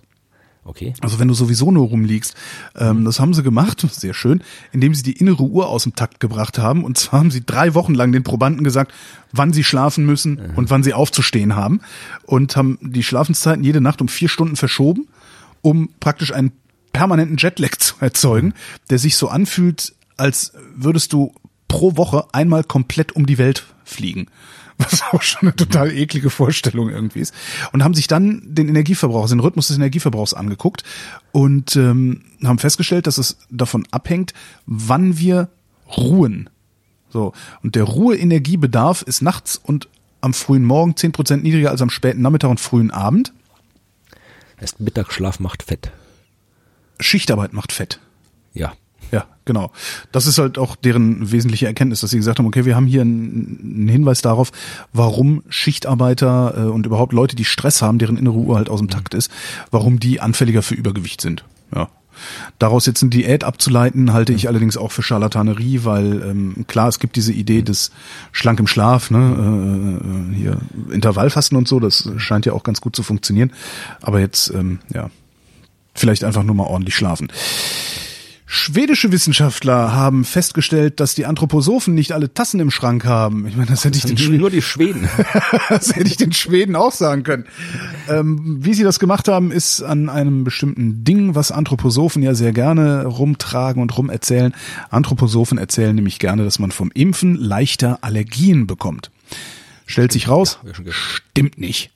466 Kinder ähm, getrennt nach anthroposophisch erzogen oder konventionell erzogen ähm, und Kinder, deren Lebensweise, wie schreiben, nur teils dem Anthroposophenprinzip folgte, also mhm. nur halb religiös, haben die Probanden von der Geburt bis zum fünften Lebensjahr beobachtet, Blutproben genommen und dann auf Antikörper gegen ja, ne, Allergene und, und so weiter untersucht. Stellt sich raus, im Verlauf der Zeit, also 54 Kinder waren im, im, Alter von fünf Jahren noch komplett ungeimpft, hatten kein anderes Allergierisiko als die Kinder, die alle empfohlenen Schutzimpfungen erhalten haben. Das heißt, es muss irgendetwas anderes in der anthroposophischen Lebensweise geben, das vor dem fünften Lebensjahr eine recht niedrige Allergieprävalenz auslöst. Also es ist tatsächlich so, dass die Kinder, die ungeimpft waren, ein bisschen weniger allergieanfällig waren, bis sie fünf Jahre alt geworden sind. Also scheint so. irgendwas in der Lebensweise der Anthroposophen zu sein, dass die Allergieanfälligkeit ein bisschen abmildert. Ernährung, mhm. Name tanzen, die halt so machen den ganzen Tag, keine Ahnung. Äh, apropos Impfen, ich war ja jetzt äh, vor kurzem in der Schweiz ja. und ähm, ich wollte. Ach, du, du, hast ja wochenlang versucht, eine Grippeschutzimpfung zu genau, kriegen. Genau, genau, ja, und ich bin ja mal ständig unterwegs und das hat sich nicht ausgegangen. In der Schweiz habe ich, da gab's, ich bin, kam gerade an dem Tag in die Schweiz, da war äh, nationaler Grippeimpftag, hieß das. Ja. Da hast du überall bei, bei allen Ärzten, Apotheken und so weiter irgendwie eine Grippeimpfung für 30 Franken bekommen. Das und äh, teuer, das war toll. Ich war schon, ich habe mich aber schon am Tag davor impfen lassen. Habe festgestellt, in, in, der Schweiz kannst du einfach in eine Apotheke gehen, sagst ja. einmal Grippe impfen bitte. Super, ne? Und dann bist du einmal Grippe geimpft. Also das ist nicht so, dass der, der irgendein beliebiger äh, Hiwi da eine Spritze in den Arm haut was eigentlich kein Problem wäre. Ich wollte gerade sagen, selbst wenn du kannst, bei, bei dieser Impfung die Spritze die nicht mehr selber reinhauen. Genau, ja. aber das sind halt die, die ausgebildeten äh, äh, Pharmazeuten, die sind halt dürfen halt, wir haben dann nämlich einen von den Ärzten noch, noch ein bisschen gesprochen mit dem, der erzählt, ja, also das ist noch, das ist noch relativ neu, dass in der Schweiz die, die Pharmazeuten in der Apotheke das machen dürfen, weil halt äh, die, die Hausärzte so extrem ausgelastet sind, ja. also überlastet sind, ja. was ja in Deutschland auch nicht anders ist. Und deswegen ist es ja eine, eine extrem gute Idee, finde ich, weil wenn, wenn ich jetzt weiß, irgendwie, ich meine, selbst wenn ich jetzt äh, vielleicht jetzt nicht zu den Hardcore-Impfgegnern gehöre, sondern einfach nur zu der typischen faul Durchschnittsmenschen, der sagt, ja, eigentlich wäre schon gut, sich zu impfen, aber dann muss ich zum Arzt gehen, dann muss ich einen Termin ausmachen, dann muss ich das schon warten, dann, dann habe ich keinen Bock drauf, dann lasse ich das bleiben. Ja? ja. Wenn ich ja weiß, ich gehe einfach auf dem Weg zur Arbeit, mal kurz in die Apotheke, der haut mir eine Spritze rein und gut ist, so wie es bei mir war, dann ist das wunderbar. Also das, ich weiß nicht, wie es in Deutschland ist. In Österreich ist es, glaube ich, nicht so. Deutschland, Österreich, glaube ich, dürfen, darfst in der Apotheke nicht geimpft werden. Und das darfst du nicht. Darfst du nicht, aber ich gehe davon aus, dass wir da früher oder später auch hinkommen werden. Es ja, gibt, das muss, sollte ähm, das sein, das ist absolut sinnvoll. Es gibt, äh, da, da habe ich auch, es gibt auch wieder schamlose Eigenwerbung, auch eine Resonator-Folge und zwar ist das Folge 100. Da ging es eigentlich um medizinische Versorgung auf dem Land, also wo die Ärztedichte sehr gering ist und vor allen Dingen da die Versorgung demenzkranker Patienten. Und was es in Deutschland mittlerweile gibt, sind sogenannte Delegationskräfte. Das ist im Grunde Pflegepersonal, also Krankenschwester, Krankenpfleger, die ein bisschen eine Zusatzqualifikation haben und in beschränktem Maße ärztliche Aufgaben übernehmen dürfen, ohne dass ein Arzt anwesend ist. Sprich, hinfahren, Medikamente verabreichen und sowas, was ja eigentlich immer nur der Arzt machen darf. Ähm, und ich vermute mal dann auch, wenn du so eine Grippeschutzimpfung kriegst und das dieses Personal, bei meiner Ärztin macht es das Personal, dass das wahrscheinlich auch nur erlaubt ist, weil meine Ärztin im Nachbarraum sitzt oder irgendwie sowas. Und ähm, diese, diese Delegationskräfte, das, das scheint was zu sein, was irgendwie langsam, aber sicher hier auch Einzug hält. In Deutschland, der Gesprächspartner damals sagte, von der Uni Greifswald war der, der sagte, dass die Ärztelobby halt sich mit Händen und Füßen immer erstmal gegen alles wehren würden, weil das wäre ja nicht standesgemäß, ne? Also es ist ja, gibt ja kaum mehr Dünkel als unter Ärzten. Ähm, aber das scheint sich so ein bisschen aufzuweichen und so ein bisschen aufzubrechen. Und gerade sowas, klar, fahr mal nach Südostasien. Also immer wenn ich irgendwie was hatte, weil ich vom Moped gefallen bin oder so, bin ich halt zu einer Nurse gegangen und habe mich versorgen lassen und nicht zum Arzt. Also Ärzte sind da ja eigentlich ein viel zu großes, äh, wie nennt man es denn, ja, eine viel zu große Kanone, um auf solche Spatzen zu schießen, ja. Und ich könnte mir vorstellen, dass das bei uns auch kommt. Das Problem bei, bei deutschen Apotheken, ich weiß nicht, wie es in der Schweiz ist, ist ja, dass sie ein unglaubliches Geld damit verdienen, den Menschen Pseudomedizin zu verkaufen und dabei so tun, als wäre es echte Medizin. Das und kann ich jetzt nicht sagen, aber ich genau habe ich nicht geguckt. Also diese ganzen Homö Homöopathika und ja, ja. sowas, was du bei uns bekommst. Ja, das, meine, ist halt, in Deutschen darfst du nur in der Apotheke verkauft werden, das ist ja das Problem. Ja, das ist ja noch der nächste Witz an der Sache, ja. Und da kriege ich dann natürlich gleich wieder ein Problem, weil wie kann ich wissen, dass ich da vernünftige einen vernünftigen Impfstoff bekomme und nicht mehr einfach irgendwer irgendeinen Scheiß initiiert, ja, gut, weil der Heilpraktiker das gesagt hat, ne? Ja, aber die, sind, die Impfstoffe, die haben ja auch einen Namen und so weiter. Ich meine, das, das, das kannst du dir vorher angucken, was du für einen kriegst da. Die sind ja auch genormt. Du kannst ja nicht einfach irgendwas als, das gibt ja eine Kommission, die ja festlegt, was in den Impfstoff reinkommt, den Grippeimpfstoff. Und äh, das, das, dann ist das der für das Jahr. Also das ist ja nicht so, dass du da hier, hier Ja, ja, 100 schon. Marken hast. Schon, aber ich trotzdem, also ich, ich traue Apothekern halt nicht. Das ist so ein bisschen mein Hier, hier Problem. Kräutertee gespritzt oder Äh, Das, das ist halt, das ist eigentlich, es ist jetzt nicht, dass ich, dass ich, äh, es ist eigentlich, es ist eher ein, Lo wie nennt man das denn, ein, ein, ein logisches oder ein philosophisches Dilemma, was ich da habe, weil, ähm, ja, ich traue denen halt nicht. Weil Im Zweifelsfall verkaufen die mir Pseudomedizin. Und wer einmal lügt, dem glaubt man nicht, sagt man ja so schön. Wie kann ich eigentlich wissen, dass der Apotheker, der mir im Zweifelsfall ein wirkungsloses Medikament für meine Krankheit verkauft, wie kann ich wissen, dass der mir in diesem Zweifelsfall den richtigen Impfstoff verabreicht? Finde ich problematisch. Ja, aber ich meine, es- ich will das- in dem Fall, es gibt auch genug Apotheker, die, die, die, die, die absolut wissenschaftlich seriöse Meinung zur Pharmazie haben. Also es sind ja nicht alle so, dass sie hier, hier, irgendwelche Pseudowissenschaftler sind. Aber sie verkaufen mir den Scheiß halt trotzdem. Und zwar Ja, auch ungefragt. Ne? Ah, ich habe so Schnupfen. Ja, Haben Sie da mal was? Ja, hier, äh, Globuli, tralala. Gut, also das, kommt noch, ich habe kennen in Jena, kannte ich eine Apotheke, wo das passiert ist, da ging, bin ich ja nicht mehr hingegangen. In den anderen Apotheken, da ist das Zeug halt auch, weil ich glaube, die halt verpflichtet sind, das anzubieten, weil halt die Apotheken das einzige sind, die es verkaufen dürfen. Wenn der Arzt es das heißt, verschreibt, müssen sie es ja sogar verkaufen, selbst wenn sie genau. dagegen sind. Ja. Genau, also drum, drum müssen die das halt auch irgendwie da vorrätig haben, aber in den anderen Apotheken bis jetzt, wo ich in, in Jena war, es habe glaube ich irgendwie so, viele waren das jetzt, sechs, sieben, die ich so regelmäßig, je nachdem, wo ich gerade bin, frequentiere. Eine, wie gesagt, da bin ich irgendwie ungefragt mit Homöopathie, äh, wurde mir angeboten und in den anderen habe ich irgendwie, wenn ich nicht danach gefragt habe, was ich nicht habe, hat mir noch nie wer was Homöopathisches angeboten. Also in. Berlin ist mir das schon zigfach passiert, in allen möglichen Apotheken. Ähm, ja, naja, letzte Meldung meinerseits. Äh, amerikanische Wissenschaftler haben festgestellt, es, es das passt so ein bisschen auch jetzt, dass Multitasking, kennst du ja, ne? Frauen können Multitasking, Männer nicht. Ja, ist Blödsinn. Stellt sich raus, es funktioniert. Da glaube ich trotzdem nicht. Musste auch nicht. Was da funktioniert, Nee, ja. äh, was da funktioniert, ist tatsächlich der Glaube daran, Multitasking zu betreiben. Wenn du, also ja, wieder Probanden, ne, aufgeteilt, äh, haben beide die gleiche Arbeit machen lassen, Film gucken, transkribieren. Den einen haben sie gesagt, okay, du musst einen Film gucken, das ist deine eine Aufgabe. Deine andere Aufgabe ist, diesen Film zu transkribieren.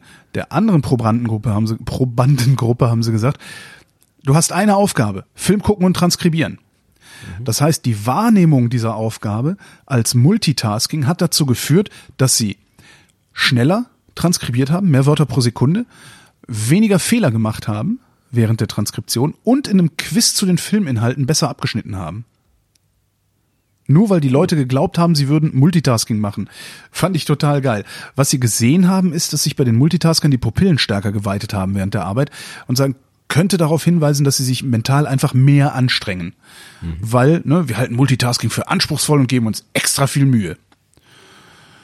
Bla bla bla bla bla. Zitat, umgekehrt bedeutet dies aber nicht, dass wir nun alle anfangen sollten, möglichst viele Dinge auf einmal zu erledigen, betont die Forscherin.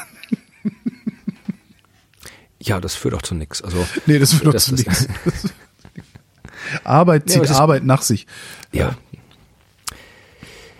Gut, wenn das dann alles war, Das war alles Seite, ja. dann, dann kommt jetzt noch der Punkt. Ich habe in den letzten Folgen mal äh, zwei Folgen aufgerufen, äh, abzustimmen. Ja, was voten ist denn draus den- geworden? Haben wir, äh, Ja, genau, deswegen, das, darum wollte ich das jetzt hier noch zum Schluss, habe ich gesagt, ich mache mit einer Danksagung enden. Also das Ding ist äh, am, am letzten Montag, glaube ich, also am 12. war das zu Ende und wir haben tatsächlich äh, gewonnen. Ja, also wir haben diesen Publikumspreis des österreichischen Kabarett- Kabarettpreis ist äh, an die Sidesbusters verliehen worden. Wir haben das gewonnen und wir freuen uns äh, sehr, extrem sehr und ich möchte, weil dieses, die- dieser Podcast, der hier eine maßgebliche Rolle gespielt hat, dass wir es gewonnen haben, also es war hier, wie ich das hier das erste Mal aufgerufen habe, sind wir da gleich von 20 auf 60 Prozent irgendwie gestiegen und dann wieder ein bisschen auf, auf 53 runter oder sowas im Laufe der Zeit, aber dann eben von da an nicht mehr eingeholt worden. Und äh, ja, also das, das, das äh, ist, es war, ich habe die Podcast-Welt gebeten und sie hatte nicht enttäuscht. Vrinds äh, Arm reicht weit und seine Rache Genau, und dafür, dafür möchte ich mich ganz, ganz herzlich bedanken. Also das, das äh, wird hier Geil. Man kann, glaube ich, wenn wir diesen Preis kriegen, also man kann das sogar im Fernsehen gucken, glaube ich, das wird irgendwie im österreichischen Fernsehen übertragen, die Preisverleihung. Ich weiß nicht, da halt der Publikumspreis oder der, der, der geringstwertige von all diesen Preisen ist. Ich weiß nicht, wie viel Zeit wir da bekommen, aber man wird es irgendwie sehen können, wie wir den Preis kriegen. Und ich habe ja, äh, ich habe ja versprochen, dass ich was mache, wenn die diesen Preis gewinnen, was ich jetzt tatsächlich machen muss, ja. ja. Ähm, so aber das machen wir nächstes Jahr, wenn das Wetter schöner ist, oder? Genau, also ich habe, ich wollte einfach nur mal ankündigen, also das, ich habe ja versprochen, es gibt ein Hörertreffen mit Waffeln für alle. Das genau, ist das, was ja, kurze Durchsage. Achim, wir brauchen Eisen. Genau. So. Und äh, das, ich wollte sagen, also das ist jetzt äh, tatsächlich so, das wird dann auch stattfinden. Ja, also, wir könnten mal, wie gesagt, ich würde das gerne im Sommer machen oder wenn es warm ist, nicht jetzt ja. im, im dicksten Winter. Das heißt, aber wir können die Zeit mal nutzen, um zu überlegen, also wenn, wo man das macht. Also äh, ich habe gedacht, vielleicht mache ich sogar zwei. Ja, einmal in Deutschland, einmal in Österreich, also einmal irgendwo in Wien dann, damit die anderen Science Buster äh, auch mit dabei sind, die sie übrigens auch alle herzlich bedanken äh, mhm. äh, dafür, soll ich ausrichten und äh, auch jetzt zumindest teilweise von der Macht der Podcasts äh, mehr mehr überzeugt sind als vorher. Also ein, ein Science Buster Podcast ist ein bisschen realistischer geworden, als es davor war. Hey. Durch dieses, äh, äh durch dieses Ereignis. Und äh, für Wien zum Beispiel hatten wir schon eine coole Idee, weil in Wien gibt's ja, ist ja quasi die, äh, den 16. Bezirk in Wien. Ich weiß nicht, wer den kennt, aber der ist olfaktorisch der interessanteste. Das ist ein 16er Blech, kenne ich. Genau, das ist eins der Gründe, warum es so riecht. Das ist von der Otterkringer Brauerei aus dem 16. Bezirk und die so eine Brauerei riecht, ja. Ätrige unter 16er, genau. Ja, das sagt aber, das, das, diese Begriff verwenden ausschließlich Leute, die, also diese, dieser Begriff gibt's ausschließlich äh, zu lesen in Reiseführern und Seiten, wo erklärt wird, wie der echte Österreicher was Tatsächlich, mir hat das ein Österreicher so gesagt. Ja, ja, aber ja, das, das sagen auch Österreicher gerne so, aber es macht kein, kein Österreicher sagt sowas. Ja, also kein Österreicher stimmt, ja. geht irgendwo hin und sagt, da ist 16er Blech und der Eitrige mit der Naja, wer weiß. Also ich meine, ich weiß nicht, wie viele ja, Folgen, wie viele Folgen du von ja. äh, äh, wie heißt es gesehen hast hier, wie heißt ja. dieser soziale Brennpunkt auf der Donauinsel da hinten? Ja, was hast du meinst, aber ähm, ne? Also Kaiser da haben die so geredet. Ja, aber aber das das das, das so bestellt keiner. Also das das ist irgendwie das wenn dann macht man es irgendwie um ironisch oder um Touristen zu verarschen oder sonst irgendwas. Aber Kaisermühlenblues. Genau, ja. ja. Egal. Jedenfalls äh, ein Grund, warum, warum der 16. Bezirk so geruchsmäßig interessant ist, ist die Existenz der dortigen Otterkringer Brauer. Und eine zweite große Lebensmittelfirma dort ist äh, Manna, ja, Manna-Schnitten, die Manna-Waffeln. Und es geht ja um Waffeln. Und ich habe gedacht, wenn wir ein äh, Hörertreffen in Wien machen könnten, im schönen Sommer, ja. da gibt's nämlich in der Otterkringer Brauerei, da kennen wir auch Leute, da kann man irgendwie auch so Führungen machen und Bier trinken mhm, dort, beziehungsweise im Sommer gibt's auch immer so fünf, sechs Wochen lang irgendwie so, so ein Fest, quasi, wo jede Woche eine andere Kraftbierbrauerei da irgendwie Gast ja, cool. ist cool. und zu großes Fest draußen, dann könnten wir anfangen äh, dort in Wien mit einer Führung durch die Manner-Firma, Manner-Schnittenfirma. Und da klauen wir dann alle Waffeln, dann haben wir alle Waffeln. Und dann, dann, dann marodieren wir äh, weiter zum anderen Ende vom 16. Bezirk und trinken bei Otterkringer Bier.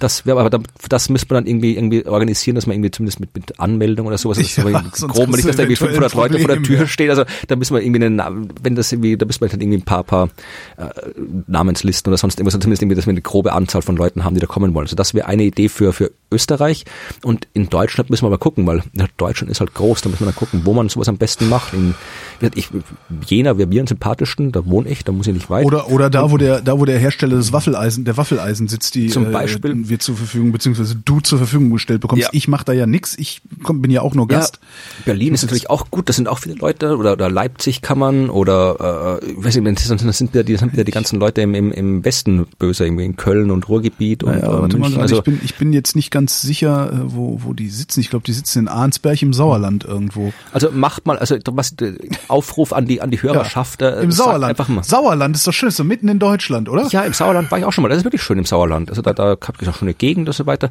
Also ja. Äh, einfach macht mal vielleicht irgendwie die, Hörerschaft, die äh, interessiert ist, daran überhaupt teilzunehmen. Ja, genau. Sagt doch einfach mal Bescheid, wo es euch gefällt, wie weit ihr bereit wärt zu reisen, wenn ihr irgendwo hinkommen wollt und so weiter. Dann wird man einfach ein bisschen, bisschen Überblick haben. Wenn das jetzt wieder drei Leute sind, dann können wir das leicht organisieren. Wenn es 300 sind, müssen wir uns irgendwie ein bisschen mehr Gedanken ja, machen. Und ich ja? werfe, wie gesagt, ins Rennen ähm, den Ort, an dem die Waffeleisen hergestellt werden, die wir benutzen werden, um dieses Hörertreffen zu versorgen.